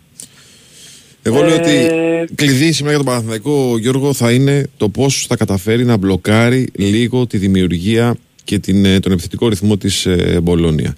Αν το καταφέρει αυτό, μιλάμε η Μπολόνια είναι μια ομάδα η οποία είναι πολύ ψηλά στους επιθετικούς δείκτες, είναι τρίτη σε παραγωγή, Σε assist, ε. σε assist είναι δεύτερη, σε assist είναι δεύτερη, σε παραγωγή Α, πόντων δεύτερη, είναι ε. πρώτη. Ε, είναι μετά τρίτη. το χθεσινά ήταν, ναι, δεν ξέρω, ήταν χθες ήταν τρίτη με, πριν από τα χθεσινά μάτια, δηλαδή που έβλεπα. Έχει 40% τρίποντο, είναι δεύτερη καλύτερη επίδοση στην Ευρωλίγκα τη φετινή. Ε, έχει πολύ καλούς επιθετικούς δείκτες. Ε, έχει 58% δίποντο τρίτη επίδοση. Όλοι οι επιθετικοί δείκτες της είναι τρομεροί. Όσο λοιπόν πολύ περισσότερο, ναι, όσο περισσότερο ο Παναθηναϊκός καταφέρει να περιορίσει τη δημιουργία και την εκτέλεση, την άνετη εκτέλεση των ε, παικτών της ε, Μπολόνια, τόσο πιο εύκολο θα γίνει και το έργο του. Έτσι. Αν μπει σε, σε διαδικασία καλάθι ή καλάθι εγώ, είναι ένα σενάριο το οποίο δεν τον βολεύει. Ναι, ε, είναι σαν το οποίο δεν βολεύει και γενικότερα είδαμε ότι και με την ε, Ζάλγκυρης έμπλεξε που πήγε στο ρυθμό του αντιπάλου, έτσι. Ναι, ναι, ναι. ναι. Ε, για παράδειγμα, ας πούμε, στο Βερολίνο, και εκεί το παιχνίδι κινήθηκε ε, πάνω κάτω σε ρυθμούς με τη Σάλμπα, αλλά εκεί εντάξει είναι τε- τελείως διαφορετική η κατάσταση, γιατί έλαβα πολύ αδύναμη ομάδα. Ε, σήμερα τώρα με την ε, Virtus υπάρχουν ε, πάρα πολλές μονάδες από την άλλη πλευρά που ξεχαίρονται προσοχή. Δεν είναι δηλαδή μόνο σε Κελία, είναι ο Μπελινέλη που κάνει αυτός πολύ καλή σεζόν. Είναι ο Λούντμπεργκ ο οποίος βγήκε προχθές μπροστά. Να θυμάμαι καλά έβαλε 17 από τους 19 πόντους στην τέταρτη περίοδο. Το ματς με την Αρμάνι Μιλάνο. Και αυτός το Αλλά έχω το οποίο ήταν σπάσει στην- κάποτε. Έτσι. Κάποτε, ναι, ναι, Ναι. ναι, σωστά. Νομίζω επί Βοβορά, αν κάνω λάθος. Έχω την εντύπωση πως ναι. Ναι. Ε, ήταν ε, καταπληκτικός προχθές. Ένα παιδί που ήταν ξένο σώμα έτσι και σε αυτήν την ομάδα. Ε, ε, γενικότερα θα πρέπει στην άμυνα ο Παναγικός η συγκέντρωσή του σήμερα και η προσήλωσή του να είναι αυτό που πες και εσύ Βαΐ, να είναι σε, σε εξαιρετικό βαθμό για να μπορέσει να πάρει το Ένα μάτς. πολύ Και καλό- βέβαια όπως είπα και πριν, ναι. ναι. Ένα πολύ καλό Γιώργο Κιτάσο χαρακτηριστικό της Μπολόνια για την ατμόσφαιρα στο ΆΚΑ είναι ότι επιτρέπει το, το παιχνίδι το εντυπωσιακό, το παιχνίδι ρυθμού, επιθετικού ρυθμού που σημαίνει ότι αν ο Παναθηναϊκός ανταποκριθεί θα μπει γρήγορα το γήπεδο σε εξ- εξίσωση και αυτό πάντα λειτουργεί υπέρ του γηπεδούχου. Να είναι, μπουν τα σουτ δηλαδή. είναι μια ομάδα που επιτρέπει, ρε παιδί μου, επιτρέπει το, το momentum, να δημιουργήσει momentum. Ε, α, α, και αυτή βέβαια το διεκδικεί, και αυτή προσπαθεί να κάνει γρήγορες επιθέσεις, να σκοράρει πολύ. Αλλά το επιτρέπει γιατί δεν παίζει την άμυνα που παίζει, ξέρω εγώ, η Ζαλγκύρης. Δεν ρίχνει το ρυθμό, τον αφήνει ψηλά το ρυθμό. Αν ο Παναθηναϊκός καταφέρει και βρει γρήγορο σκορ, ε, είναι παραγωγικός και κάνει, ξέρω εγώ, ένα δεκάλεπτο σε αυτό που έκανε στην, ε, στην Άλμπα στη δεύτερη περίοδο, για παράδειγμα, και βρει 33 πόντους στο δεκάλεπτο και βάλει το άκα στην εξίσωση, ε, αυτό λειτουργεί υπέρ του γηπεδούχου πάντα. Ναι, ε, ε, συν της άλλης βέβαια ο Παναθηναϊκός θα πρέπει να έχει, ε, για να το κάνει αυτό, αυτό που είπα και πριν, θα πρέπει να έχει ε, αρκετούς πρωταγωνιστές, δηλαδή να βγάλει και άλλα παιδιά, όπως έβγαλε στο Βερολίνο που μπήκε μπροστά ο Μπατσερόφσκι, Ο Βελντόζα. ε, ο Βελντόσα ακριβώς. Ε, θα πρέπει δηλαδή, ε, ίσως και ο Ραμάν εδώ να ρίξει ο, περισσότερο το, το rotation σε αυτή την περιπτωση Γιατί αν είναι ειδικά πάει και σε ε, γρήγορο τέμπο θα είναι και ακόμα πιο Γιώργο, απαιτητικό και για τους παίκτες. έτσι. Γιώργο Αταμάν θα παίξει με αυτούς που θα του κάνουν τη δουλειά. Ε, δηλαδή, Εννοείται, αυτό κάνει πάντα μέχρι αν, τώρα. Αυτό αν, κάνει για, πάντα μέχρι μπράβο, τώρα. αν για παράδειγμα ο Βελντόζα στο μάτς με τις Αλγύρης είχε βάλει έστω ένα από τα δύο τρίποτα που επιχείρησε, ένα από την κορυφή και ένα από τη γωνία στο μάτς με τις Αλγύρης, θα είχε μείνει περισσότερη ώρα στο παρκέ. Σωστά. Και νομίζω ότι ο Βελντός έπρεπε και ένα λάθος στην άμυνά του εκεί που τον έβγαλε στο τρίτη περίοδο. Μμμ. Δηλαδή, ενώ ήταν καλός στο πρώτο μέρος, αθλητικός, ε, στη, ελάχιστη το δεύτερο ημίχρονο. Το θέμα είναι νομίζω έχει ενδιαφέρον. ο- ο- ο- ο- ότι πρέπει να βρει και διαφορετικούς πρωταγωνιστές. Ναι, ναι, ναι, ναι. Δηλαδή, Ε, να δηλαδή- δούμε και τον Ναν, μήπως σιγά σιγά καθώς μπει Ναι. λιγάκι περισσότερο έτσι στο, στην εξίσωση. Έτσι. Ναι. Είναι ένα παιχνίδι, αυτό Είναι το και ο σημερινό, ένα παιχνίδι το οποίο υπό προϋποθέσεις μπορεί να το βοηθήσει τον Αν λίγο να, να καταλάβει ότι υπάρχει παιχνίδι και για αυτόν στην Ευρώπη. Έτσι. Ναι, παν- πάντως ο Αμερικανός ε, μετά το προφίδι ε, ε, έδειξε πόσο επαγγελματίας είναι κάτσε μία ώρα, μισό και λίγο παραπάνω και έκανε ε, σουτάκια με τον βοηθό του Βαταμάνου, τον Κιντηρή ε, ε, δείχνοντας το, το παιδί εδώ δεν ήρθε για τουρισμό, έτσι. ναι, ναι, ναι. Είναι, είναι δεδομένο αυτό νομίζω και το αποδεικνύει σε κάθε... και οι άνθρωποι της ομάδας δηλαδή μιλούν για εκείνο με τα καλύτερα... Ωραία. Λίγο χρόνο χρειάζεται, λίγο υπομονή να κάνουμε, Εντάξει, να ρε, εσύ, ακόμα, προσαρμοστεί και α- νομίζω α- το- το- ακόμα το κοιμάται δούμε. λάθος ώρες. Έχει jet lag ακόμα από την Αμερική. Λίγο υπομονή. Ε, θέλει, Λίγα- θέλει, Ε, βέβαια. θέλει κανένα κανένα δίμηνο θέλω. Ε, βέβαια. Βέβαια. Ωραία. Ευχαριστούμε πολύ Γιώργο. Πα. Γεια σου Γιώργο. Έλα, καλή σου μέρα, καλή σου μέρα. Και τάσε. Τελειώσαμε τα Παρακαλώ. παθητάκια. Πάμε δελτίο και επιστρέφουμε τα ποδόσφαιρα. Βεβαίως. Τα ποδόσφαιρα. εντάξει. Έγινε, Έλα, πάμε. έγινε, γεια.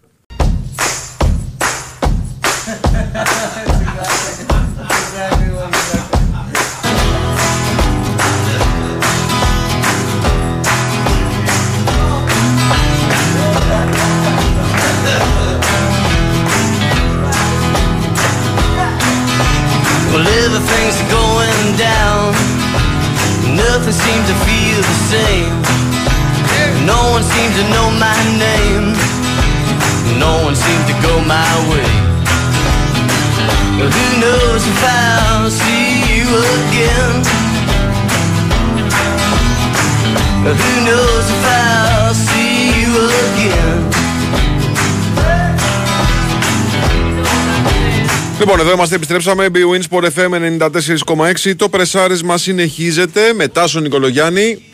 Και Βάιο Τσούτσικα. Με τον Χάρη Χριστόγλου τεχνική και μουσική επιμέλεια. Με την Βαλεντίνα Νικολακοπούλου στην οργάνωση παραγωγής της εκπομπής. Πάντα μαζί μας η B-Win. Είστε στην B-Win για τις καθημερινές προσφορές, τα μοναδικά έπαθλα, τις ενισχυμένες αποδόσεις και τα ειδικά σε αμέτρητα πρωταθλήματα. Ρυθμιστή σε ΕΠ, συμμετοχή για άτομα άνω των 21. Παίξει υπεύθυνα όροι και προποθέσει στο bwin.gr. Και θα πάμε σιγά σιγά στα, ε, μ, στα παιχνίδια του ποδοσφαίρου, στις ομάδες του ποδοσφαίρου που μπήκανε σιγά Παιχνίδια σιγά. του ποδοσφαίρου; Ε, ρε, Τι παιδί παιχνίδια μου, του ποδοσφαίρου; παιχνίδια Ε, του- κάνα πρωτάλμα γιατί το ξέρω, ρε Βάιο. Μπαίνουν ρε Πλάκα φίλε μας σιγά σιγά, προπονήθηκαν ρε φίλε. Πήγαν, πήγαν στα προπονητικά κέντρα, ζητήσαν οδηγίες, είχαν ξεχάσει που είναι τα προπονητικά κέντρα ρε φίλε. Σιγά ρε φίλε. Είχαν Τρεις μέρες ξεχάσει, άδειες πήρα. είχαν ξεχάσει. Σου λέει κα- εκεί είμαι Σιγά. ακόμα. Κάτσα, ρέντις που πέφτει. Κάτσε, ε, Κορωπί εκεί. Πού είναι τα Σπάτα; Κάτσε να δούμε. Πάμε Εντάξει. GPS. Μην έχει αλλάξει Οκ. κανένας δρόμος. Λοιπόν, γυρίζουν σιγά σιγά τα παιδιά στις προπονήσεις, κάνουν τις πρώτες προπονήσεις τους. Οπότε λοιπόν ε, έχουμε και δύο-τρία πράγματα παραπάνω να πούμε, ρε παιδί μου. Λοιπόν, ξεκινάμε με Νίκο Αθανασίου. Είναι μαζί μας, είναι κοντά μας. Καλημέρα σας, κύριε, τι κάνετε; Γεια σου Νίκο, Καλημέρα. καλημέρα. Καλημέρα, καλημέρα. Καλημέρα Βάιε, καλημέρα Τάσο. Πώς είστε, τι κάνετε; Καλημέρα, καλά, καλά, φίλε. Μια χαρά. Μια χαρά. Μια χαρά. Τέλεια. Με τι θέλετε να ξεκινήσουμε. Να πούμε για την... ε, ε, τι; Πες το, πες το. Τι κάτι πήγες να πεις και σε έκοψα. Όχι, Όχι. όχι, ό,τι θέλεις, ό,τι θέλεις, ξεκινάς. ναι. Οκ. Εντάξει, νομίζω ότι ε, σήμερα εκτός από το ματς της Εθνικής Ελλάδος με την ε, Νέα Ζηλανδία στο κατάμεστο από άδειες καρέκλες ε, γήπεδο της Ριζούπολης. Ο Μπαρμπαρούσης παίζει. Ο Μπαρμπαρούσης παίζει. Έλατε, καλή ερώτηση. Πού το θυμήθηκε δε. τον Μπαρμπαρούση. Εγώ τον παρακολουθώ τον Μπαρμπαρούση, παιδιά. Δεν ξέρω για εσάς. Ναι. ναι. Καλά πάει. Μια χαρά τίμιος, τιμιότατος είναι. Μια χαρά. Το Φορναρόλ το παρακολουθείς; Αμέ και αυτό το Ο παρακολουθώ. Φονταρόλη πετάει φωτιές στα Θελώνη, αβέρτα όλα τα χρόνια. Δεν θα ξεχάσω ποτέ τι πανικός είχε γίνει εκείνο το πρωινό που είχαμε γράψει στο καζέτα, θυμάμαι, καλά το έγραφα και γελούσα βέβαια. Είναι η αλήθεια αυτή. Ότι ο Παναθηναϊκός πάει να πάει τον Μπαρμπαρούση και ήταν τότε της μόδας εισαγωγικά ή εκτός εισαγωγικών Ναι. ο γνωστός Ναι, ναι. βουλευτής του γνωστού κόμματος και είχε γίνει μιλάμε από κάτω Όντως, πανηγύρι. ναι. Ε, Ήταν συγκυρία, ναι. Πω, πω, έχεις δίκιο. Υπήρχαν τότε τα Λούμπεν και όλα αυτά. Πιστεύω θα έπαιζε φάτσα Μπαρμπαρούση βουλευτή με μεταγραφή σε Παναθηναϊκό σίγουρα. Ή Θα είχαν γίνει πολλά περισσότερα πράγματα. Τέλος πάντων να δούμε σήμερα αν θα κάνει το α, ντεμπούτο του με τη γαλανόλευκη φανέλα ο Γιώργος Βαγιανίδης. Μμμ. Να δούμε αν θα ξεκινήσει βασικός ο Φώτης Ιωαννίδης. Αλλά όπως και να έχει το παιχνίδι του αποψινό της Εθνικής είναι αδιάφορο, είναι φιλικό. Τα σημαντικά για τον Παναθηναϊκό θα έρθουν από τη Δανία, εκεί όπου α, η Δανία φιλοξενεί την Σλοβενία. έτσι, ένα ντέρμπι κορυφής σε αυτόν τον όμιλο και οι δύο ομάδες έχουν από 19 βαθμούς. Έχουμε πει και τις προηγούμενες ημέρες ότι οι Σλοβαίνοι, ο Τσέριν και ο Σπόραρ που πιθανότατα θα ξεκινήσουν και ο Βέρμπιτς που έχει λιγότερες ε, πιθανότητες να δεθεί στο αρχικό σχήμα σύμφωνα με τα ρεπορτάζ στη Σλοβενία θέλουν ένα βαθμό έτσι, ανεξάρτητα από τα υπόλοιπα αποτελέσματα του ομίλου θέλουν ένα βαθμό τελευταία αγωνιστική με το Καζακστάν για να σφραγίσουν την πρόκρισή τους στο γύρο 2024. Αν όμως νικήσουν απόψη στη Δανία, λέω ένα παράδειγμα, Πέρα, έχουν περάσει. Αν χάσει το Καζακστάν εκτός έδρας με το Σαν Μαρίνο, που είναι πάρα πολύ Δεν γίνεται δύσκολο, αυτό, γιατί- ναι. ναι, δεν γίνεται. Μπορεί εμείς να ακούμε Καζακστάν και να θεωρούμε τίποτα κατσαπλιάδες άμπαλους, αλλά αυτή η έκδοση του Καζακστάν 15 είναι μια πάρα βαθμουλάκια. πολύ καλή ομάδα. 15 βαθμουλάκια. Θα τους δούμε, θα τους δούμε Νίκο. Πολύ πιθανό να πέσει με την εθνική, έτσι δεν είναι; Το πιο Ναι, ναι, πιθανό. με, τη, με το Καζακστάν παίζουμε, με το Καζακστάν παίζουμε. Μπράβο. Όχι, λέω σε μία στο εκατομμύριο αν το Καζακστάν ε, βγει δεύτερο, Μμ. κάτι το οποίο απευχόμαστε, Α. δεν θα πέσει πάνω στην εθνική. Από αυτή την άποψη Όχι, το λέω. ρε σωστό, παιδί μου. σωστό, 99 σωστό, όμως- σωστό, σωστό.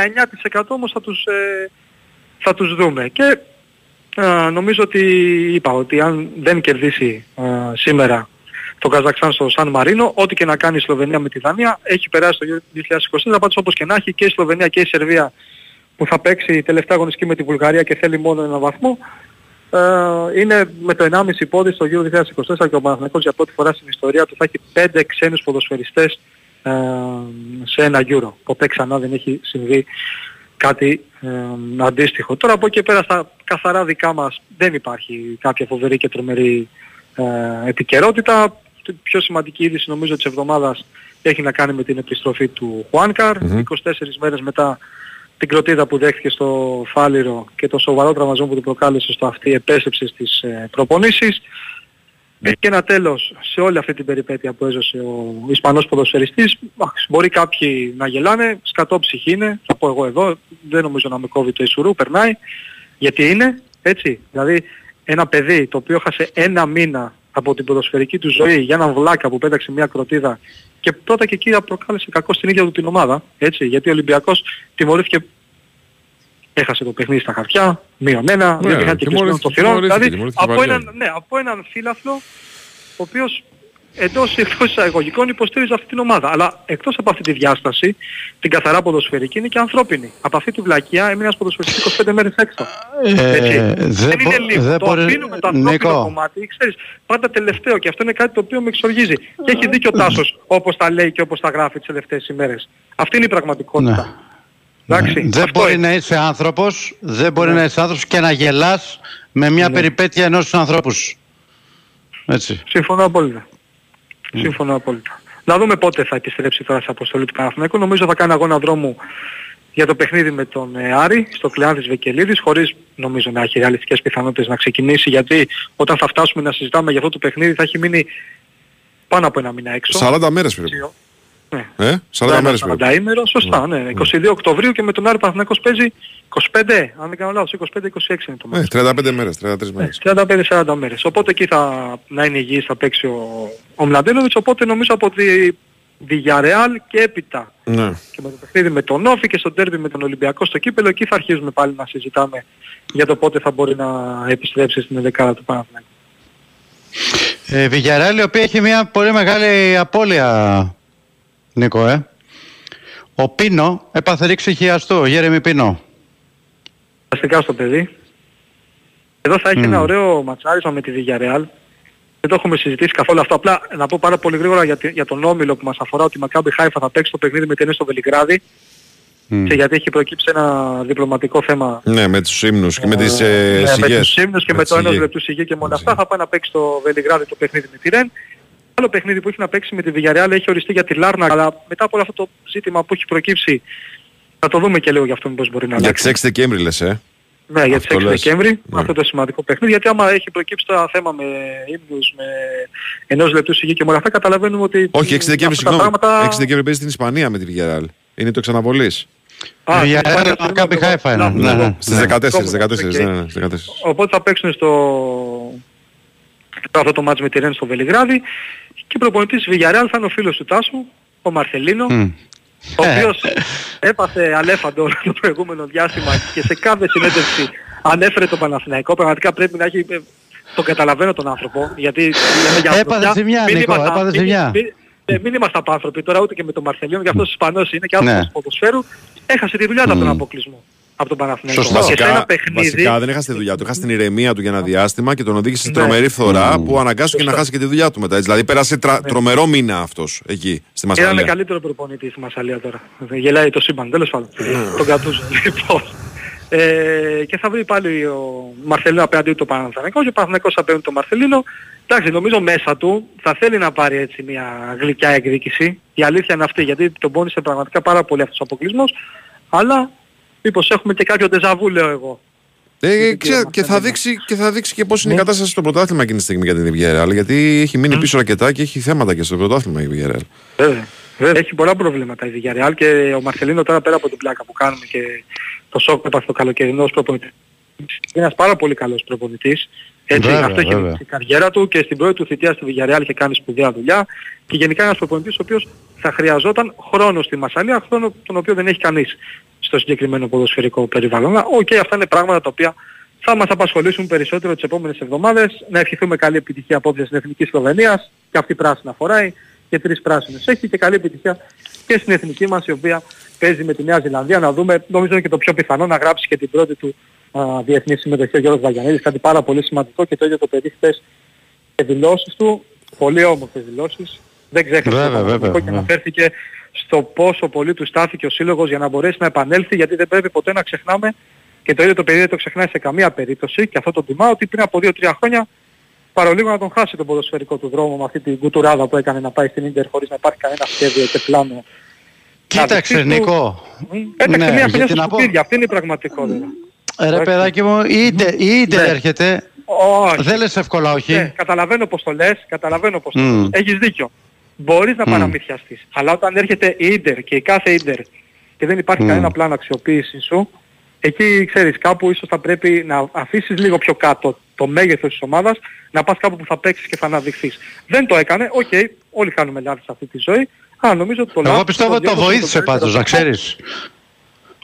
Εγώ πιστεύω ότι Πνευματικά αυτή η σίγουρα. παρουσία του εκεί ε, το βοήθησε πάρα πολύ στο να γυρίσεις πιο έτοιμος στο Παναθηναϊκό. Έτσι πιστεύω. Μμμ.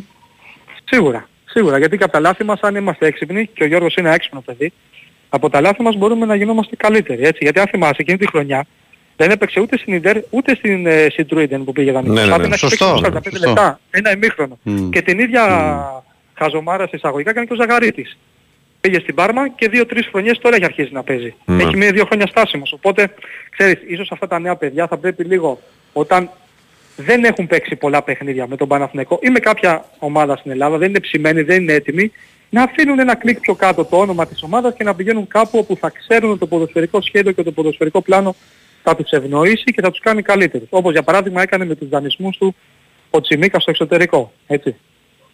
Μαζί σου, μαζί σου, εκεί παίζει σημαντικό ρόλο γενικά όλο το περίγυρος. Γιατί όταν είσαι, περιβάλλον. όταν είσαι 18 χρονών, ρε φίλε, ε, μόνο όνειρα κάνεις. Δεν μπορείς να δεις το άσχημο Ναι. μπροστά σου. Δεν το βλέπεις. Είναι, είναι πρόβλημα να βλέπεις μπροστά σου το άσχημο, καταλαβες. Να είσαι τόσο όριμος. Θα είσαι δυστυχισμένος στα 30. Δεν ρίχνει ευθύνη στο παιδί. Καμία. Ναι, ναι. Το Θα σε- κατάλαβες, το πιάσες. Ναι, Την αλλά αναφορά που πρόσεξε, έκανες. α- αν στα 18 Ναι. σου αρχίζεις και προβληματίζεσαι για το πόσο σκούρα θα είναι η ζωή σου παρακάτω, στα 30 θα είσαι με ψυχοφάρμακα. 18 χρονών πρέπει να έχεις μόνο όνειρα. Ε, ναι, πρέπει να έχεις μόνο όνειρα 18 χρονών. Κατάλαβα. Απλά ξέρεις αυτά τα όνειρα και όταν μιλάμε για ποδόσφαιρο Ναι. και έχεις επιλογές, γιατί είχε επιλογές ο Γιώργος, Μμμ. πολλές τότε, θα πρέπει ρε παιδί μου οι επιλογές, το περιβάλλον σου να σου διασφαλίζει ότι θα είναι όσο το δυνατόν πιο safe γίνεται. Γιατί το να πας στην Ίντερ, Έλληνας ποδοσφαιριστής που στην Ιταλία τους ξένους, ειδικά τους Έλληνες, αν δεν είναι top, δεν τους βλέπουν καν. Μμμ. Αυτή είναι η πραγματικότητα. Είναι ποδοσφαιρικοί σοβινιστές οι Ιταλοί. Και υπάρχουν πάρα πολλά παραδείγματα. Οπότε εκεί ξέρεις, κοιτάς να πας κάπου λίγο πιο safe για να παίξεις. Αλλά όπως και να έχει η ζωή νομίζω τα έφερε μια χαρά και στον Παναθηναϊκό και στον παιδί. Είμαστε όλοι χαρούμενοι αυτή τη στιγμή και ο ίδιος, οπότε πάμε παρακάτω. Ευχαριστούμε Κάνει πολύ, το άλλο κύριε. στο εξωτερικό, νομίζω, Ε, αργά ή Νικό. γρήγορα. Να Έτσι, είστε έτσι. καλά. Ευχαριστούμε, Γεια σας. ευχαριστούμε. Τα λέμε. Ένα μικρό break και επιστρέφουμε. Η Winsport FM 94,6.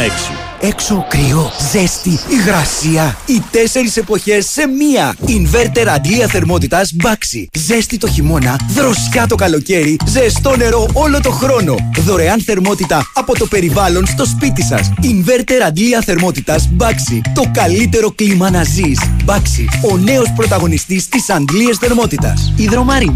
Πετάξτε καλύτερα με την Emirates στη Νέα Υόρκη και φτάστε με στυλ. Ψωνίστε στην 5η λεωφόρο. Βάλτε πλώρη για το άγαλμα της ελευθερίας. Και πάρτε ένα κίτρινο ταξί για να πάτε σε μια παράσταση του Broadway. Να θυμάστε, δεν έχει σημασία μόνο ο προορισμός, αλλά και πώς φτάνετε εκεί.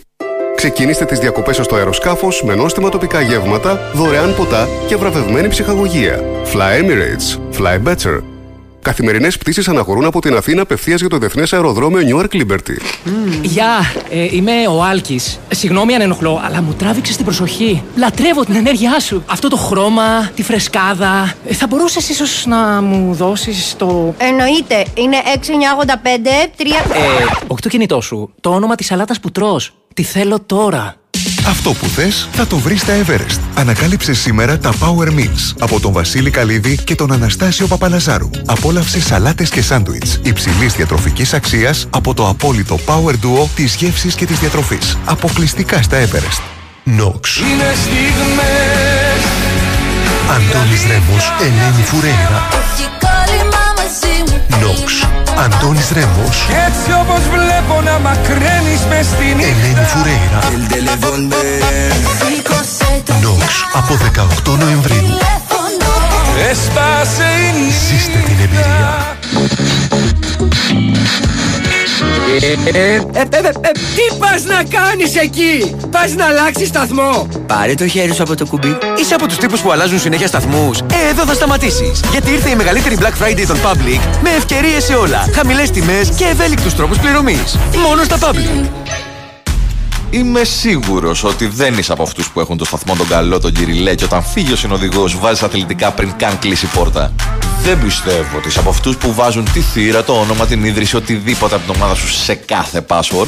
Αποκλείεται να είσαι από αυτούς που πνίγεσαι, πνίγεσαι, πνίγεσαι, αλλά τα highlights θα είδες 7 φορές σήμερα μόνο.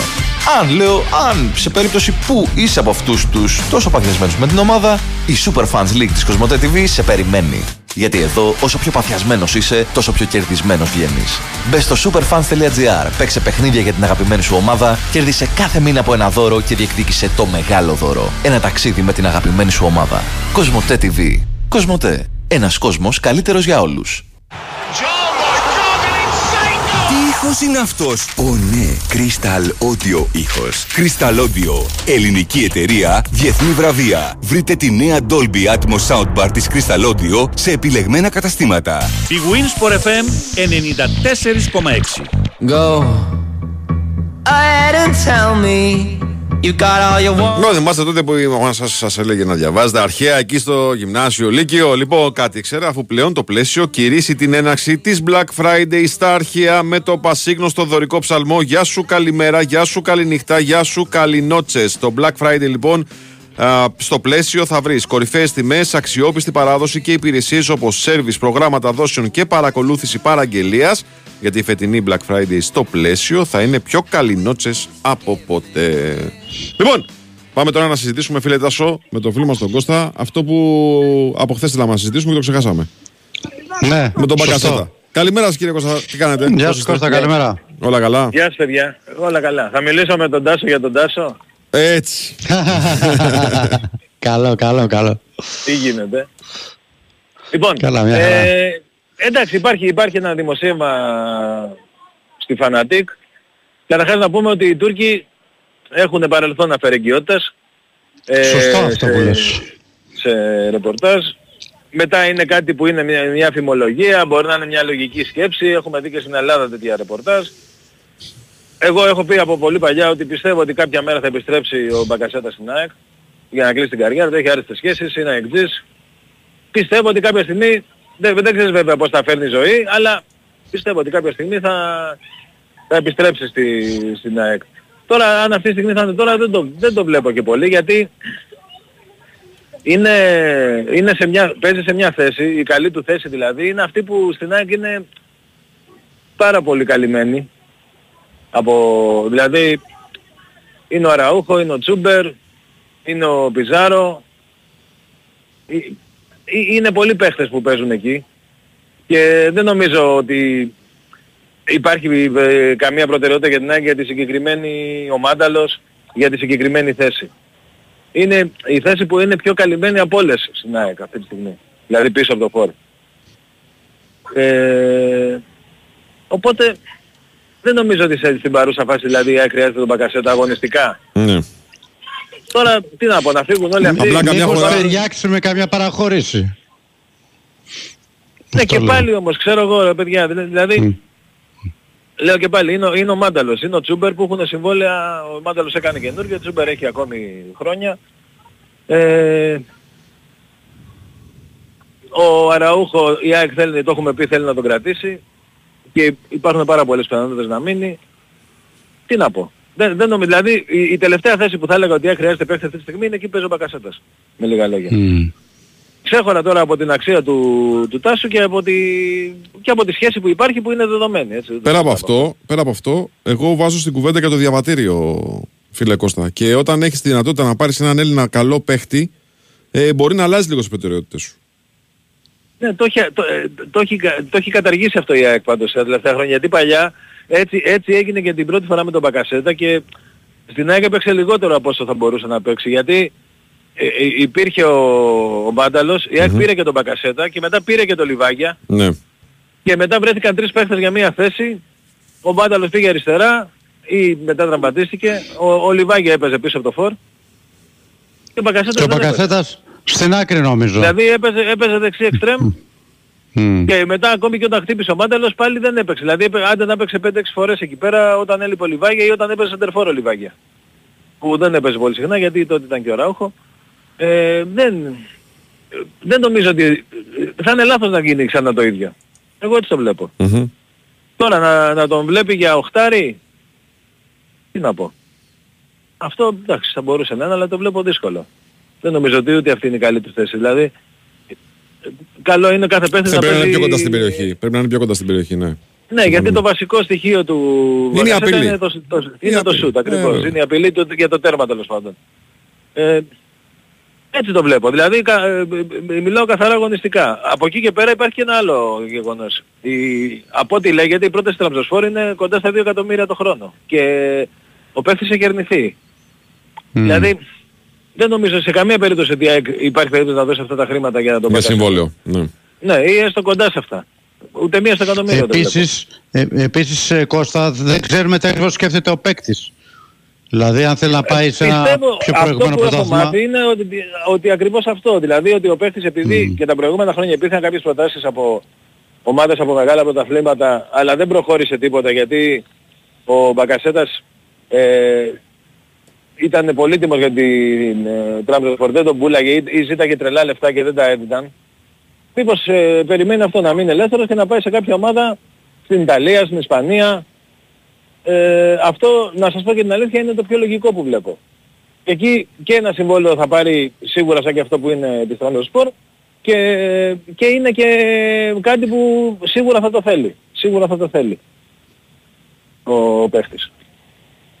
Οπότε α, από όλα αυτά που είπα δεν μου, δεν μου προκύπτει κάτι. Ναι. Δεν μου προκύπτει κάτι. Το μόνο που, που- που είναι δεδομένο, το λέω και πάλι, είναι ότι υπάρχει μια πάρα πολύ καλή σχέση του Μπακασέτα με τους ανθρώπους που είναι στην ΑΕΚ τώρα και που ήταν και όταν ε, έπαιζε.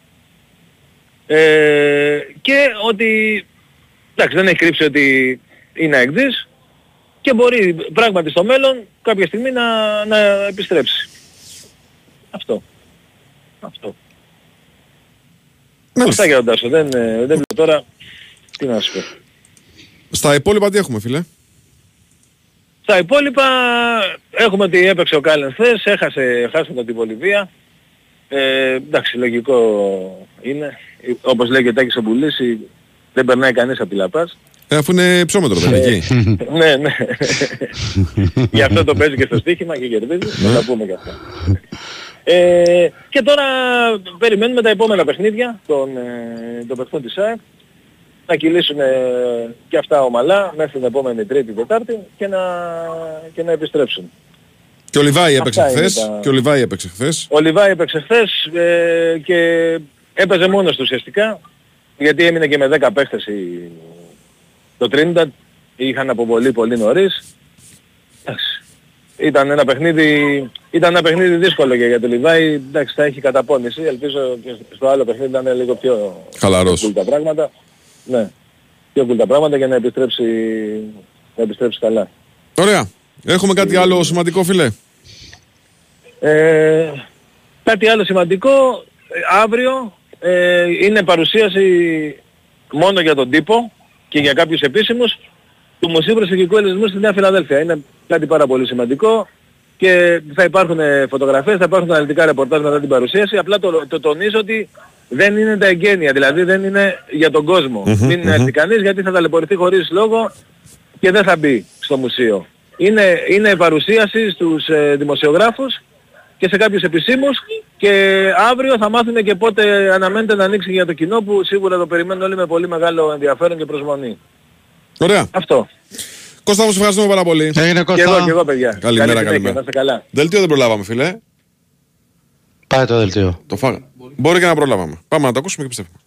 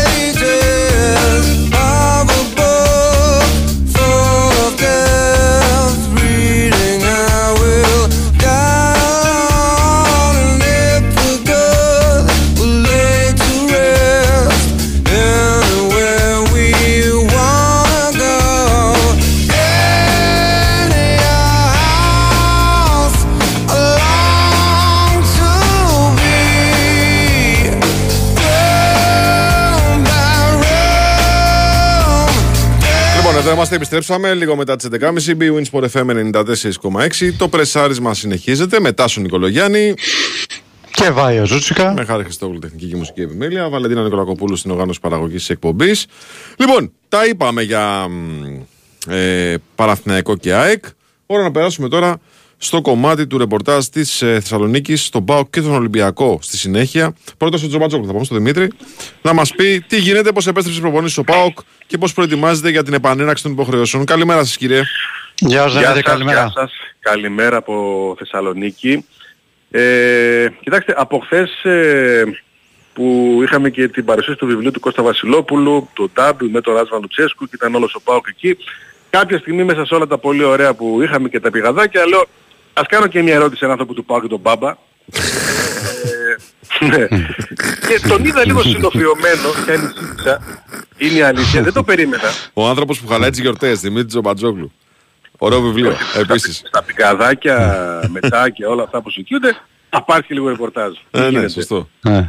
Και εγώ ήθελα να πάρω και την απάντηση ότι μπε όλα καλά τώρα. Ποια έντραχτη, η έντραχτη είναι σε δύο εβδομάδες. Και το ρωτάω και τον βλέπω να μαζεύεται. Τον βλέπω να λέει οριακά. Δεν το είχα έτσι στο μυαλό μου. Ότι είμαστε τόσο οριακά για έναν πάρα πολύ καλό, πολύ, πολύτιμο ποδοσφαιριστή για τον, ε, για τον ΠΑΟΚ. Ε, που από χθες ξεκίνησε ατομικά με την ε, θεραπεία του.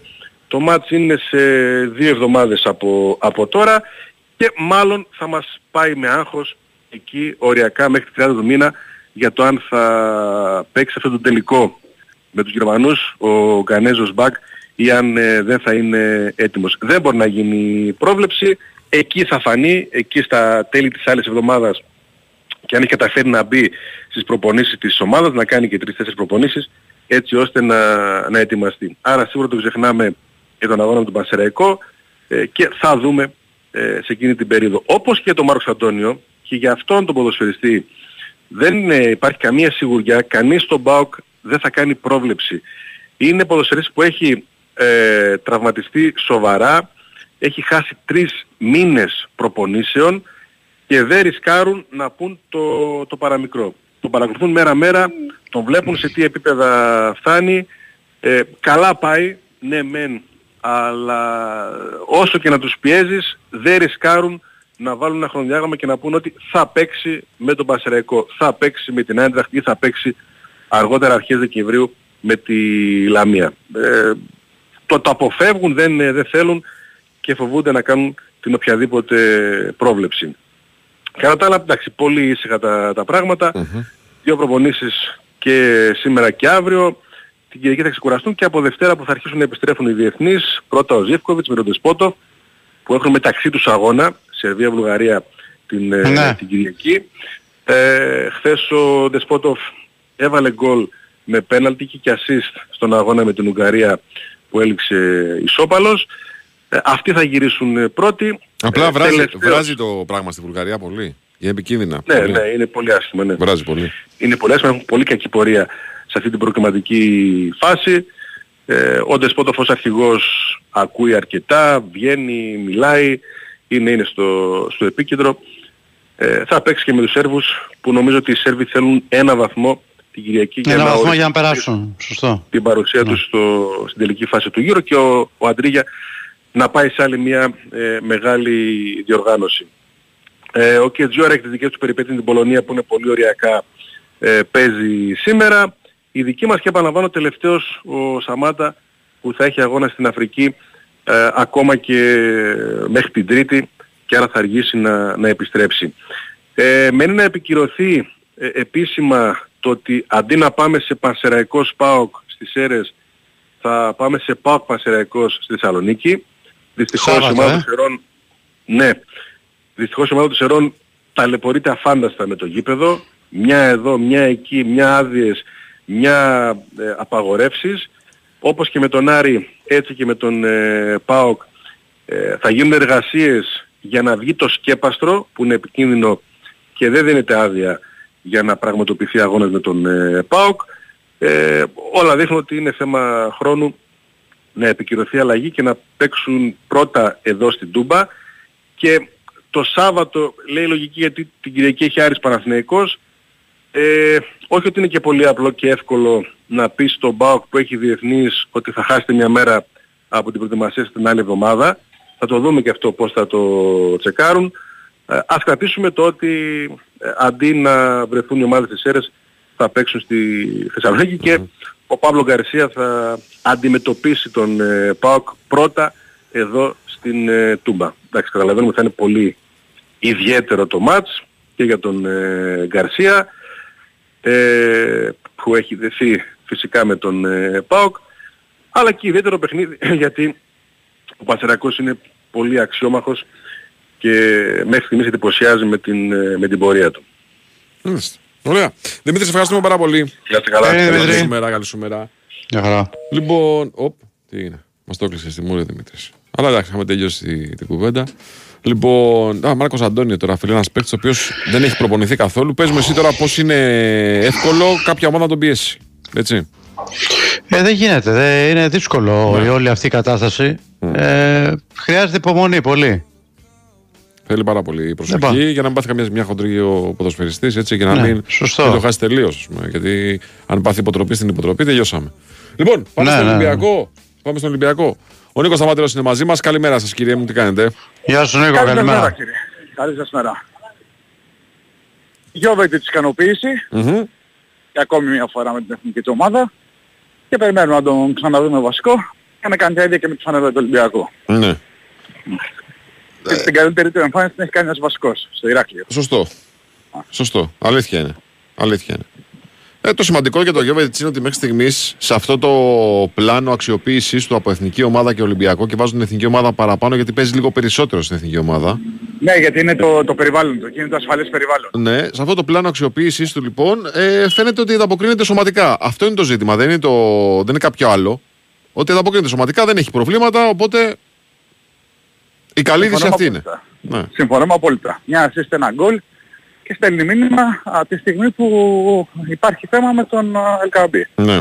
Ότι δεν είναι σε καλή κατάσταση δηλαδή ο άνθρωπος. Ναι, ναι, ναι, Αυτό. ναι, ναι, ναι. Δεν είναι δηλαδή ότι δεν σκοράρει, γενικότερα δεν είναι σε καλή κατάσταση και αυτό προβληματίζει περισσότερο τον uh, Μαρτίνες. ναι. Δεν θέλει να το αλλάξει. Τώρα από εκεί και πέρα, επειδή γράφονται πάρα πολλά για το Σκάρπα, Μμμ. ε, από τη μια ώρα στην άλλη αλλάζουν τα δεδομένα που έρχονται από Βραζιλία, κυρίως από Βραζιλία, Μμμ. γιατί από Βραζιλία γράφανε για συμφωνία με τον Ατλέτικο Μινέιρο. Γράφανε για συμφωνία με, με κάποια άλλη ομάδα που τον πλησίασε. International. International, σωστό. Ε, γράφανε ότι δεν υπάρχει καμία συμφωνία. Ε, νομίζω ότι είναι πολύ νωρίς για να συζητήσουμε οτιδήποτε για τον ε, Σκάρπα και κρατάμε αυτό που σας έλεγα και χθες. δεν είναι πεπισμένος ο παίχτης ότι πρέπει να γυρίσει στην, ε, στην πατρίδα τους για να παίξει μπάλα. Τώρα που μιλάμε θέλει να συνεχίσει στην Ευρώπη. Το φέρει, να το πω έτσι απλά, βαρέως που δεν έχει καταφέρει να κάνει τις καλές εμφανίσεις που έκανε στην πατρίδα του, να τις συνεχίσει και, στο, και στην Ευρώπη. Οπότε θα γραφτούν πολλά ακόμη φαντάζομαι, πάρα πολλά. Αλλά η, η αλήθεια α- απέχει πολύ από αυτά που γράφονται. στην Είναι και, Ευρώπη. λίγο, είναι και λίγο έτσι και αλλιώς από τη φύση τους όλες οι, με, οι μεταγραφές που έχουν ε, μέσα Βραζιλία ή Αργεντινή είναι από, μόνο τους, από μόνες τους σύριαλ. Ε, ευοδοθούν δεν ευοδοθούν έτσι. Έχει δηλαδή έχει ακόμα πολύ story. Είναι ακόμα 17 Νοέμβρη. Θα πάμε μέχρι μπορεί και τέλος Γενάρη. Ναι, σωστό, σωστό, δεν διαφωνώ σε αυτό που λες. Ε, και ε, ξαναλέω ότι ούτε συμφωνία υπάρχει με την Nottingham στα 4,5 εκατομμύρια που γράφουν οι Βραζιλιάνοι, ούτε συμφωνία με τον παίχτη ε, και με κάποια ομάδα της ε, Βραζιλίας και τώρα που μιλάμε θέλει να συνεχίσει στην, ε, στην Ευρώπη. Κάπου, ε, κάποια στιγμή άμεσα δηλαδή θα μπει και περισσότερο στα, στα πλάνα του, του Ισπανού. Είναι λογικό. Α, ξέρεις, Ναι. ε, βλέπεις παίχτες να παίρνουν ε, ευκαιρίες. Το ξαναλέω, εγώ δεν, λέω- δεν θα πω ότι στην Τρίπολη ο Σκάρπα έβγαλε μάτια, αλλά από την τετράδα μπροστά, από τον Ελ Κααμπί, τον Σκάρπα, τον Σολμπάκεν και τον Μπιέλ, ε, ήταν αυτός που σου έδειχνε ότι ξέρεις κάτι, προσπαθώ, θέλω να κάνω πράγματα για την ομάδα. Ε, Και, οκ, δεν του βγήκαν, ε, αλλά δεν είχε και βοήθεια. Όταν η μπάλα δεν, κουνιά- όταν ε, δεν έχει βοήθεια από τους συμπαίχτες του και περιορίζονται οι επιλογές του για το πώς θα δημιουργήσει παιχνίδι για τον Ολυμπιακό, είναι απόλυτα λογικό. Να, να, Να ο μπλοκάρετε. ίδιος- Ναι, ναι. να μπλοκ... ε, ακριβώς. Όταν δηλαδή θα- θα στείλεις την μπάλα δεξιά, θα στείλεις την μπάλα αριστερά και δεν θα δεις ε, προκοπή, θα αρχίσουν και οι αντίπαλοι και θα σου λένε εντάξει, ας αυτός είναι εδώ. Ένας έχει διάθεση και ικανότητα να, να, βο- να παίξει. Κλείνουμε αυτόν και βλέπουμε μετά για τους άλλους. Αν αλλάξουν ε, αγωνιστική φιλοσοφία που δεν το βλέπω. Αυτά είναι τα δεδομένα. Το Τώρα, σου διήμερο προκύπτει, που έγινε σου, τρίμερο, ναι, ε, πες μου. σου προκύπτει για σένα το ρεπορτάζ ότι ανεβαίνει τόσο πολύ ο Μπιανκόνος να χτυπάει δεκάδα στα επόμενα μάτς. Κοίταξε, ο Μπιανκόν ε, κάποια στιγμή θα πάρει χρόνο συμμετοχής. Το επόμενο μάτι είναι με τον Πανετολικό. Ναι, προσφέρεται θα μου πεις. Ακ- Αυτό θέλω να σου πω. Με όλο το σεβασμό στην ομάδα του Αγρινίου προσφέρεται. Ναι. Για να, πάει, για να, ξέρεις, να, να, να αρχίσει να, να μπαίνει στην πρώτη ομάδα. Γιατί για το ελληνικό πρωτάθλημα ε, δεν λες ότι και τα η κεντρική αμυντική πλήν έτσι ε, και λιγότερο πορόζο, αλλά αυτοί οι δύο είναι που σου δίνουν την δυνατότητα να λες είμαι λίγο πιο ήρεμος. Ε, οι υπόλοιποι όσες ευκαιρίες και να έχουν πάρει δεν σου λένε ότι ξέρεις, ε, κοιμάσαι ήσυχος για το Φρέιρε άγνωστο πότε θα ξαναπαίξεις. Άγνωστο πραγματικά δηλαδή δεν είναι. Νομίζω ότι ούτε με τον μόνο τελικό θα είναι έτοιμος. Οπότε ο, ο Γάλλος είναι λογικό να, να μπαίνει σιγά σιγά ε, στο, στο πλάνο. Και θα μπει και αυτός. Δηλαδή γιατί όπως είπες και εσύ προσφέρεται το παιχνίδι. Ναι, βέβαια, βέβαια. Αν θες δηλαδή, αν όντως ο προπονητής πιστεύει ότι μπορεί αυτός ο ποδοσφαιριστής αν πάρει ένα-δύο παιχνίδια να είναι ουσιαστικά μέσα στο rotation της ομάδας, αυτό το παιχνίδι είναι ένα παιχνίδι που μπορεί να βοηθήσει προς αυτή, προς αυτή την κατεύθυνση. Ακριβώς. Και Έτσι. έτσι, έτσι θα τον βάλεις στη, στην ομάδα σιγά. Δεν μπορείς να τον βάλεις ξέρω εγώ με τον Παναθηναϊκό στη λεωφορώ. Ή με την, Πρώτο ΑΕΚ, ή με παιχνίδι. την ΑΕΚ στο Καραϊσκάκης. Δεν γίνεται. Τέλος πάντων, όλα γίνονται, αλλά είναι πολύ πιο επικίνδυνο, ρε παιδί μου, πολύ πιο δύσκολο. Όλα γίνονται, έχεις δίκιο. Όλα γίνονται, Ναι. αλλά όσο υπάρχει μια λογική στον αθλητισμό, ακολουθείς αυτή τη λογική. Ακριβώς, ακριβώς. Ε, γιατί έγινε τρίμερο το ρεπό; Αποφάσισε ο, ο Μαρτίνεθ να τους δώσει μια μέρα παραπάνω. Ναι. Μπορεί να Προφανώς μας. αποφάσισε. Μπορεί να μας, μπορεί να μας, ναι. Ξέρω εγώ τι να σου πω. Για την καλή εμφάνιση με τον Μπάουκ. Κοίταξε, με τον Μπάουκ δεν είναι θέμα εμφάνισης. Είναι θέμα εικόνας παικτών από το 2-0 μέχρι το 4-0. Ναι, ναι. Αυτό είναι το, το, το μεγάλο καμπανάκι. Ξεκάθαρα πράγματα. Για όλα τα άλλα να συζητήσουμε. Παίζει και ο αντίπαλος κάποια μέρα μπορεί να, γίνει, ξέρεις, ε, να, να είναι πιο, προ- προ- πιο προσεκτικός στην τελική προσπάθεια ο αντίπαλος. Καλή ομάδα βέβαια, πολύ καλή ομάδα α, και να, να δημιουργηθεί αυτό το αποτέλεσμα. Αλλά η εικόνα από το 2-0 στο 4-0, ε, εντάξει. Αυτό λέω έχει προβληματίσει. Πάρα πολύ. Ναι, βέβαια. Τώρα, εννοείται, τι να σου πω. 100%. Τώρα γιατί το δίμερο το έκανε τρίμερο, ξέρει καλύτερα ο προπονητής. Έτσι κι αλλιώς υπάρχουν Μην πολλέ ξεχνάμε. υπάρχουν πολλές μέρες. Μπορεί την Κυριακή να μην τους ξεκουράσει, ας πούμε, όπως θα τους ξεκουράσει ο Πάοκ, την Κυριακή θα τους ξεκουράσει. Έτσι. Μπορεί να ακολουθήσει ένα τελείως διαφορετικό πρόγραμμα. Και σου λέει κάτσε να αποσπάσει. Εντάξει, ε, είναι και η τελευταία διακοπή, παιδιά, πριν από τα τις γιορτές, όπου μετά ακολουθεί ένα πολύ βαρύ πρόγραμμα για τις ομάδες. Σωστό, Οπότε, σωστό, σωστό. Έχει, έχει δίκιο ο Τάσος. Ναι, είναι χωρίς ανάσα. Οι ομάδες που έχουν Ευρώπη είναι χωρίς ανάσα. κάθε τρεις μέρες. Ναι. Μέχρι, Ένα το, παιχνίδι. μέχρι παραμονές Χριστουγέννων που έχουμε μεσοβδόμαδα αγωνιστική και ο Ολυμπιακός παίζει στη Λαμία, είναι χωρίς ανάσα πραγματικά. Α, οπότε ναι, και μια μέρα παραπάνω εν ώψη της συνέχειας. Έτσι. Εδώ ο Ζήκος, ο Ζήκος είχε δώσει περισσότερες μέρες ε, άδεια από προπόνηση. από χρονιά Ναι. παρά προπόνηση. Εντάξει, και δηλαδή δουλειές. ήταν ένα πολύ μεγάλο διάστημα. Δηλαδή ήταν κάνα μήνα διακοπή του πρωταθλήματος και περισσότερες μέρες κάθισαν παρά έκαναν προπόνηση. Τότε Εντάξει, που ο ναι. Ντουντού είχε πάθει το πέλμα του σε ποδοβόλεϊ. Ναι, ναι, ναι, ναι. Είχε δουλειές ο άνθρωπος, εντάξει. Είχε δουλειές. Ευχαριστούμε, Νικόλα. Καλή σου Έλα, μέρα. Νίκο. καλά. Έλα, καλή σου μέρα. Καλή σου μέρα. Λοιπόν, ε, είστε έτοιμος, κύριε Νικολογιάννη, να αποδεχτούμε Σωτήρη Ταμπάκο; Α, Ε, δεν πρέπει να τι μας λες πει, τώρα; δεν πρέπει να μας πει ο Σωτήρης Ω. Ταμπάκος τι έχει πει στον Μπογκέτ για το μάτι Οι σήμερα. φίρμες, οι φίρμες βγαίνουν τελευταίες. Ε, Έχεις δίκιο. Βέβαια, βέβαια. Ε, Φίρμες Α, βγαίνουν πρόσεξε, τελευταίες. αν το σηκώσει το τηλέφωνο, ε. Περίμενε, μην Α, είναι και αυτό, βέβαια. Α, Σου λέει, σε- δεν με έχετε πάρει μέχρι τώρα. Σε Σας παρακαλώ. γιώνω. Σε παρακαλώ. Ε, βέβαια. Μπορεί να υπάρχει, Πώς θα και, γίνει; να υπάρξει και γκρίνια. Έτσι, γιατί Ναι, σου λέει, ναι, κάτσε ναι. ρε φίλε, να βγει το πρώτος. Έτσι, να ανάψει λίγο το κέφι, να βγει και ο δεύτερος.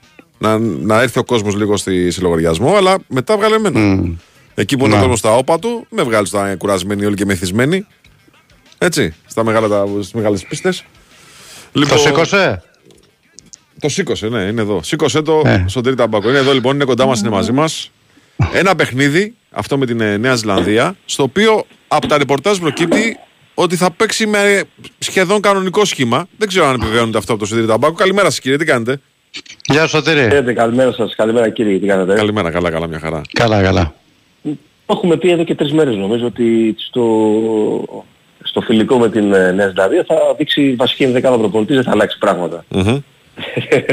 δεν είναι κάτι καινούργιο δηλαδή. Έτσι. Όχι, εντάξει, παιδί μου, ναι. Απλά όσο πλησιάζει η μέρα, ξέρεις και βλέπεις και τις προπονήσεις, παρακολουθεί προπονήσεις, αυτό επιβεβαιώνεται ή αλλάζει σαν στόχευση. Γι' αυτό στο λέω. Ναι, ε, όχι από την πρώτη στιγμή ο προπονητής έχει αποφασίσει ότι τα παιχνίδια με τη Νέα Ζηλανδία και τη Γαλλία θα μοιάζουν το μάτς με τη Νέα Ζηλανδία ε, λόγω της δυναμικής του αντιπάλου με, τη, με, πιθα- με την πιθανή αντίπαλο στο, στα play-off του Μαρτίου. Και η Γαλλία σαφώς είναι μια πολύ ισχυρή ομάδα. Αν ε, η εθνική ομάδα περάσει, αν καταφέρει να περάσει τα τελικά θα κληθεί να αντιμετωπίσει τέτοιου τύπου ομάδες.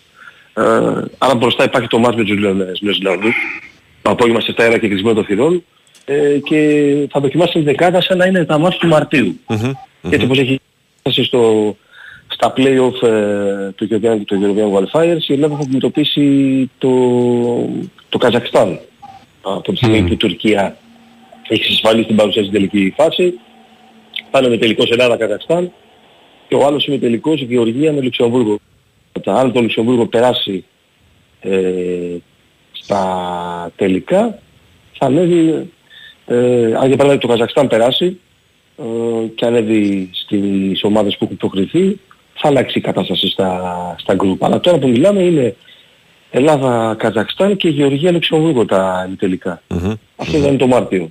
Ο προπονητής σήμερα ε, σχεδίασε όλες αυτές τις ημέρες την ομάδα με τους βασικούς γιατί θέλει να βελτιώσει πράγματα στο ρόστερ, στο group, κυρίως στο επιθετικό κομμάτι, ε, να είναι ακόμα πιο δεμένη ομάδα, να αποκτήσει μεγαλύτερη ομοιογένεια, ε, γιατί πλησιάζει ο καιρός και όλοι, όλοι έχουν στο μυαλό τους άπαντες θα μάθει του Μαρτίου γιατί είναι μια χρησι- σημαντική και μεγάλη ευκαιρία για την Ελλάδα να βρεθεί στα τελικά μετά από 10 χρόνια με αρκετές ευ- ε, ευελπίδες έτσι όπως είναι η κατάσταση. Με τη δεύτερη ευκαιρία που υπήρχε μετά την πρωτιά πέρσι στο UEFA με ανάλογα στη μεγαλύτερη κατηγορία από την τρίτη στην δεύτερη. Άρα λοιπόν, σήμερα σε 7 η ώρα και κεκλεισμένων των θυρών το παιχνίδι. Η Ελλάδα θα παραταχθεί με τον Βλαχοδήμο στην εστία. Δεξιά ο Μπάλντοκ που επιστρέφει να πούμε γιατί ο Μπάλντοκ ήταν τραυματίας το, το προηγούμενο δίμηνο. Έχει επιστρέψει και με τη Sheffield United, θα είναι βασικός. Αριστερά ο Τσιμίκας. Στο κέντρο της άμυνας ο Μαυροπάνος και τον Χατζηδιάκο, άρα η πεντάδα μαζί με τον goalkeeper είναι η ομάδα που είχε αυτό το ξεκίνημα στο μυαλό του προπονητής. Η βασική Τα πεντάδα, τελευταία έτσι. με κα- Ναι, η βασική, μπράβο, ναι, γιατί τελευταία είχε κάποιους τραυματισμούς ε, και δεν ήταν και οι πέντε μαζί ε, στα μάτια εθνικής. Σήμερα είναι διαθέσιμοι. Στη μεσαία γραμμή ο Κουρμπέλης είναι το αμυντικό χαφ, ο Χτάρι ο Μάνταλος. Αυτοί οι δύο ποδοσφαιριστές δεν έχουν δικαίωμα συμμετοχής την τρίτη με τη Γαλλία γιατί ε, είναι τιμωρημένοι και δεν θα αγωνιστούν. Άρα, γιατί- άρα γιατί τους βάζει ρε εσύ, Σωτηρή; Γράψα. Γιατί τους βάζει Αλλά από δεν τη στιγμή που τους- κάνει πρόβα; Αυτό ε, δε- ε, είναι, μα είναι πρόβλημα με τους βασικούς σου λέω. Δεν, θε- δεν θέλει να αλλάξει κάτι και ας μην είναι διαθέσιμοι για, τα, για το μάτσο με τη Γαλλία. Γιατί Να. με τη Γαλλία δεν υπάρχει κάποιο, κάποιος, κάποιο ενδιαφέρον βαθμολογικό για να διεκδικήσει την απευθείας πρόκληση. Έχει κληθεί αυτό από την, από την προηγούμενη ε, σειρά των αγώνων. Θέλει να βάλει δηλαδή και τους βασικούς, τον Κουρμπέλη με τον Μάνταλο, μαζί με τον Μπαγκασέτα οι τρεις δηλαδή, σαν να είναι το μάτς επίσημο, σαν να είναι η ομάδα που θα παίξει στα play-off του Μαρτίου. Αυτή είναι η εξήγηση. Και έχει λογική έτσι. Ε, η συγκεκριμένη. Ε, γιατί ε, θέλει να έχει τους ποδοσφαιριστές που, που έχει στο μυαλό του για τα μάτια του, του Μαρτίου. Θα αγωνιστούν δηλαδή οι δύο ποδοσφαιριστές στο φιλικό σύνομα με τη Νέα Ζηλανδία, δεν θα παίξουν με τη Γαλλία. Εκεί δεν θα δούμε τι θα συμβεί. Γιατί θυμίζω ότι ο Σιώπης είναι τραυματίας, έχει ενοχλήσει, έχει ενοχλήσει στο, στον προσαγωγό και δεν θα είναι διαθέσιμο σήμερα και κάνει αγώνα δρόμο να προλάβει το μάτς με τη Γαλλία. Αν είναι οκ ο Σιώπης είναι μια περίπτωση, ο Σιώπης δεν είναι βασικός στο μάτς με τους ε, τρικολόρ. Αλλά ας, ας το αφήσουμε αυτό γιατί είναι την, την Τρίτη Σήμερα πάντως θα παίξουν και οι δύο προτιμωρημένοι γιατί είναι φιλικό και έχουν δικαίωμα συμμετοχής για να τους έχει ο okay, ο προπονητής, κομπλέ, μαζί με τον Μπακασέτα. Δεξιά στην επίθεση ο, ο Μασούρας, που είναι και ο πρώτος σκόρερ της Εθνικής στα προγραμματικά. Θα συνδυαστούν ξανά, θα συνεργαστούν καλά με τον Μπάλτο που είναι πολύ καλή συνεργασία οι δυο τους στα μάτς που αγωνίστηκαν όταν ήταν, ήταν, ήταν διαθέσιμοι και οι δύο παίκτες. Και μένει να δούμε τι θα γίνει στην κορυφή της επίθεσης και από τα αριστερά. Στην κορυφή της επίθεσης και οι τρεις διεκδικούν θέσεις. Δηλαδή και ο Ιωαννίδης και ο Παυλίδης και ο Γιακουμάκης. Θα πω εδώ θα υπάρχει κάποια πληροφορία ότι συνήθως ο προπονητής παιχνίδι με παιχνίδι αλλάζει τον, ε, τον επιθετικό. Δεν είναι ο ίδιος. Δηλαδή δεν έχουμε δει για δύο συνεχόμενα παιχνίδια τον επιθετικό. Πάντα ψάχνεται. Το τελευταίο μας θυμίζει είχε παίξει ο Ιωαννίδης με την Ολλανδία. Δεν έχει Ήταν μια βασικός. προτίμηση στον Παυλίδη όμως; Κοίτα, Τβάη, θεωρητικά μπορεί να ισχύει αυτό, αλλά δεν, δεν φαίνεται κάτι τέτοιο όμως. Ναι. Δηλαδή και με, Ο Ιωαννίδης πάντως πάντως σου με- περισσότερο. Ναι. Λέω ο Ιωαννίδης με την Κοίτα, Ολλανδία πόσο- είχε κάνει τρομερή εμφάνιση. Είχε, είχε κάνει τρομερή εμφάνιση με την Τρομερή. Ολλανδία ο Ιωαννίδης. Ναι, ναι, ναι. ναι. Τρομερή εμφάνιση έκανε. Πάτα, εγώ, εγώ σου είχα πει και τότε, δεν το περίμενα. τόσο- Δηλαδή στον Παναγικό έχει βελτιωθεί πάρα πολύ με την παρουσία του, αλλά είναι διαφορετικά στην εθνική ομάδα να μπεις και να αγωνιστείς και να διακριθείς. Έπαιξε, αγωνίστηκε και διακρίθηκε ο Ιωαννίδης. Ήταν από τους καλύτερους παίχτες, αν όχι ο καλύτερος. Αλλά δεν ξέρω τι θα κάνει τώρα, δηλαδή είναι δίλημα. η κορυφή. Γιατί σίγουρα και οι τρεις ποδοσφαιριστές που έχουν παίξει με την εθνική ομάδα δεν έχουν σκοράρει. Δηλαδή ψάχνουν στον επιθετικό που θα σκοράρει. Δεν τον έχουμε πετύχει μέχρι τώρα. Ο Γιακομάκης Ε, από- από έβαλε τους τρεις γκολ. που θα- Ναι, είχε βάλει, ναι, ναι, ναι. Εντάξει. Δεν είναι όμως ότι ο Γιακουμάκης είναι ο, ο, που έχει τη συχνότητα που είχαν ας πούμε, παλιότερα ο Μήτρογλου ή ο Γκέκας. Ε, καλά, εντάξει. Δεν, τους Δεν αριθμούς. έχει τον φόρο που τα κολλάει. Ο- Αν είχαμε βρει Ε, το ίδιο αυτό είναι το επιθετικό, αν είχαμε βρει το ίδιο επιθετικό θα τον είχαμε βασικό Σίγουρα, ναι. με τους αριθμούς 100%. αυτούς εννοώ έτσι. Α, ναι, ναι, σωστό. Γι' αυτό και ψάχνετε και, και οι τρεις είναι καλά με τις ομάδες τους. Δηλαδή δεν δεν χωράει αμφιβολία αυτό ότι και οι τρεις είναι σε καλή κατάσταση με τους συλλόγους. Αλλά στην, άλλοι είναι στους συλλόγους, άλλοι στην εθνική ομάδα. Και τέλος για τα αριστερά, εκεί δοκίμασε διάφορα προπονητής. Ε, έχω την εντύπωση ότι σήμερα διεκδικεί πιθανότητες να είναι στο, αρχικό, στο αρχικό σχήμα για πρώτη φορά ο Κωνσταντέλιας. Ε, υπήρχε η δοκιμή αυτή τις προηγούμενες ημέρες.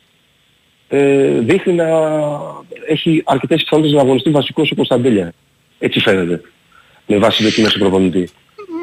Ε, θα συμβεί για πρώτη φορά αυτό. Σωτήρη, μια τελευταία ερώτηση. Μετά τα όσα είπε και χθες ο Πογέτ, έχεις σίγουρη απάντηση στην ερώτηση αν υπάρχει περίπτωση να φύγει μετά το μάτς με τη Γαλλία; Δεν θα φύγει νομίζω, το βλέπω δύσκολο γιατί αυτό είπε τους- επί της ουσίας προπονητής και το λύσαμε. Ε, γι' αυτό με ένα ρωτάω, ναι. κομμάτι. Ναι. Ε, ότι έχω συμβόλαιο με την Ομοσπονδία μέχρι τον Μάρτιο.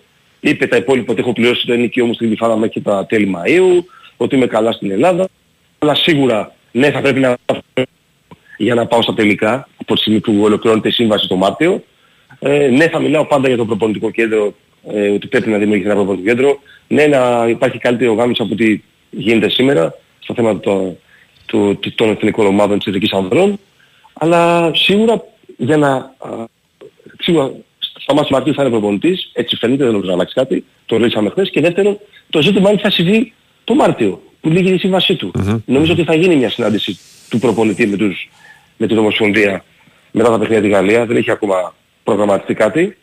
Γιατί ε, ο προπονητής θα είναι στα, στα μας του Μαρτίου, αλλά τυπικά και ουσιαστικά και ουσιαστικά δεν θα είναι προπονητής επόμενη που θα ολοκληρωθούν τα play-off. Άρα η Εθνική αν έχει περάσει και πάει στην τελική φάση, δεν θα έχει προπονητή. Πρέπει λοιπόν να βρεθεί κάποιος τρόπος. Ο προπονητής, εκτιμώ εγώ χωρίς να ξέρω, ε, ως επαγγελματίας δηλαδή ο προπονητής, δεν θα θέλει συμβόλαιο μόνο για 4 και 3 μήνες, δηλαδή μέχρι τα τελικά του Όχι γύρου. βέβαια. όχι, Θα βέβαια. θέλει συμβόλαιο και να, για να οδηγήσει την εθνική ομάδα και στα, α, και στην Στα επόμενη, επόμενα, δηλαδή, στα επόμενη στα διοργάνωση. του παγκόσμιου κυπέλου. Βέβαια, βέβαια. Εννοείται.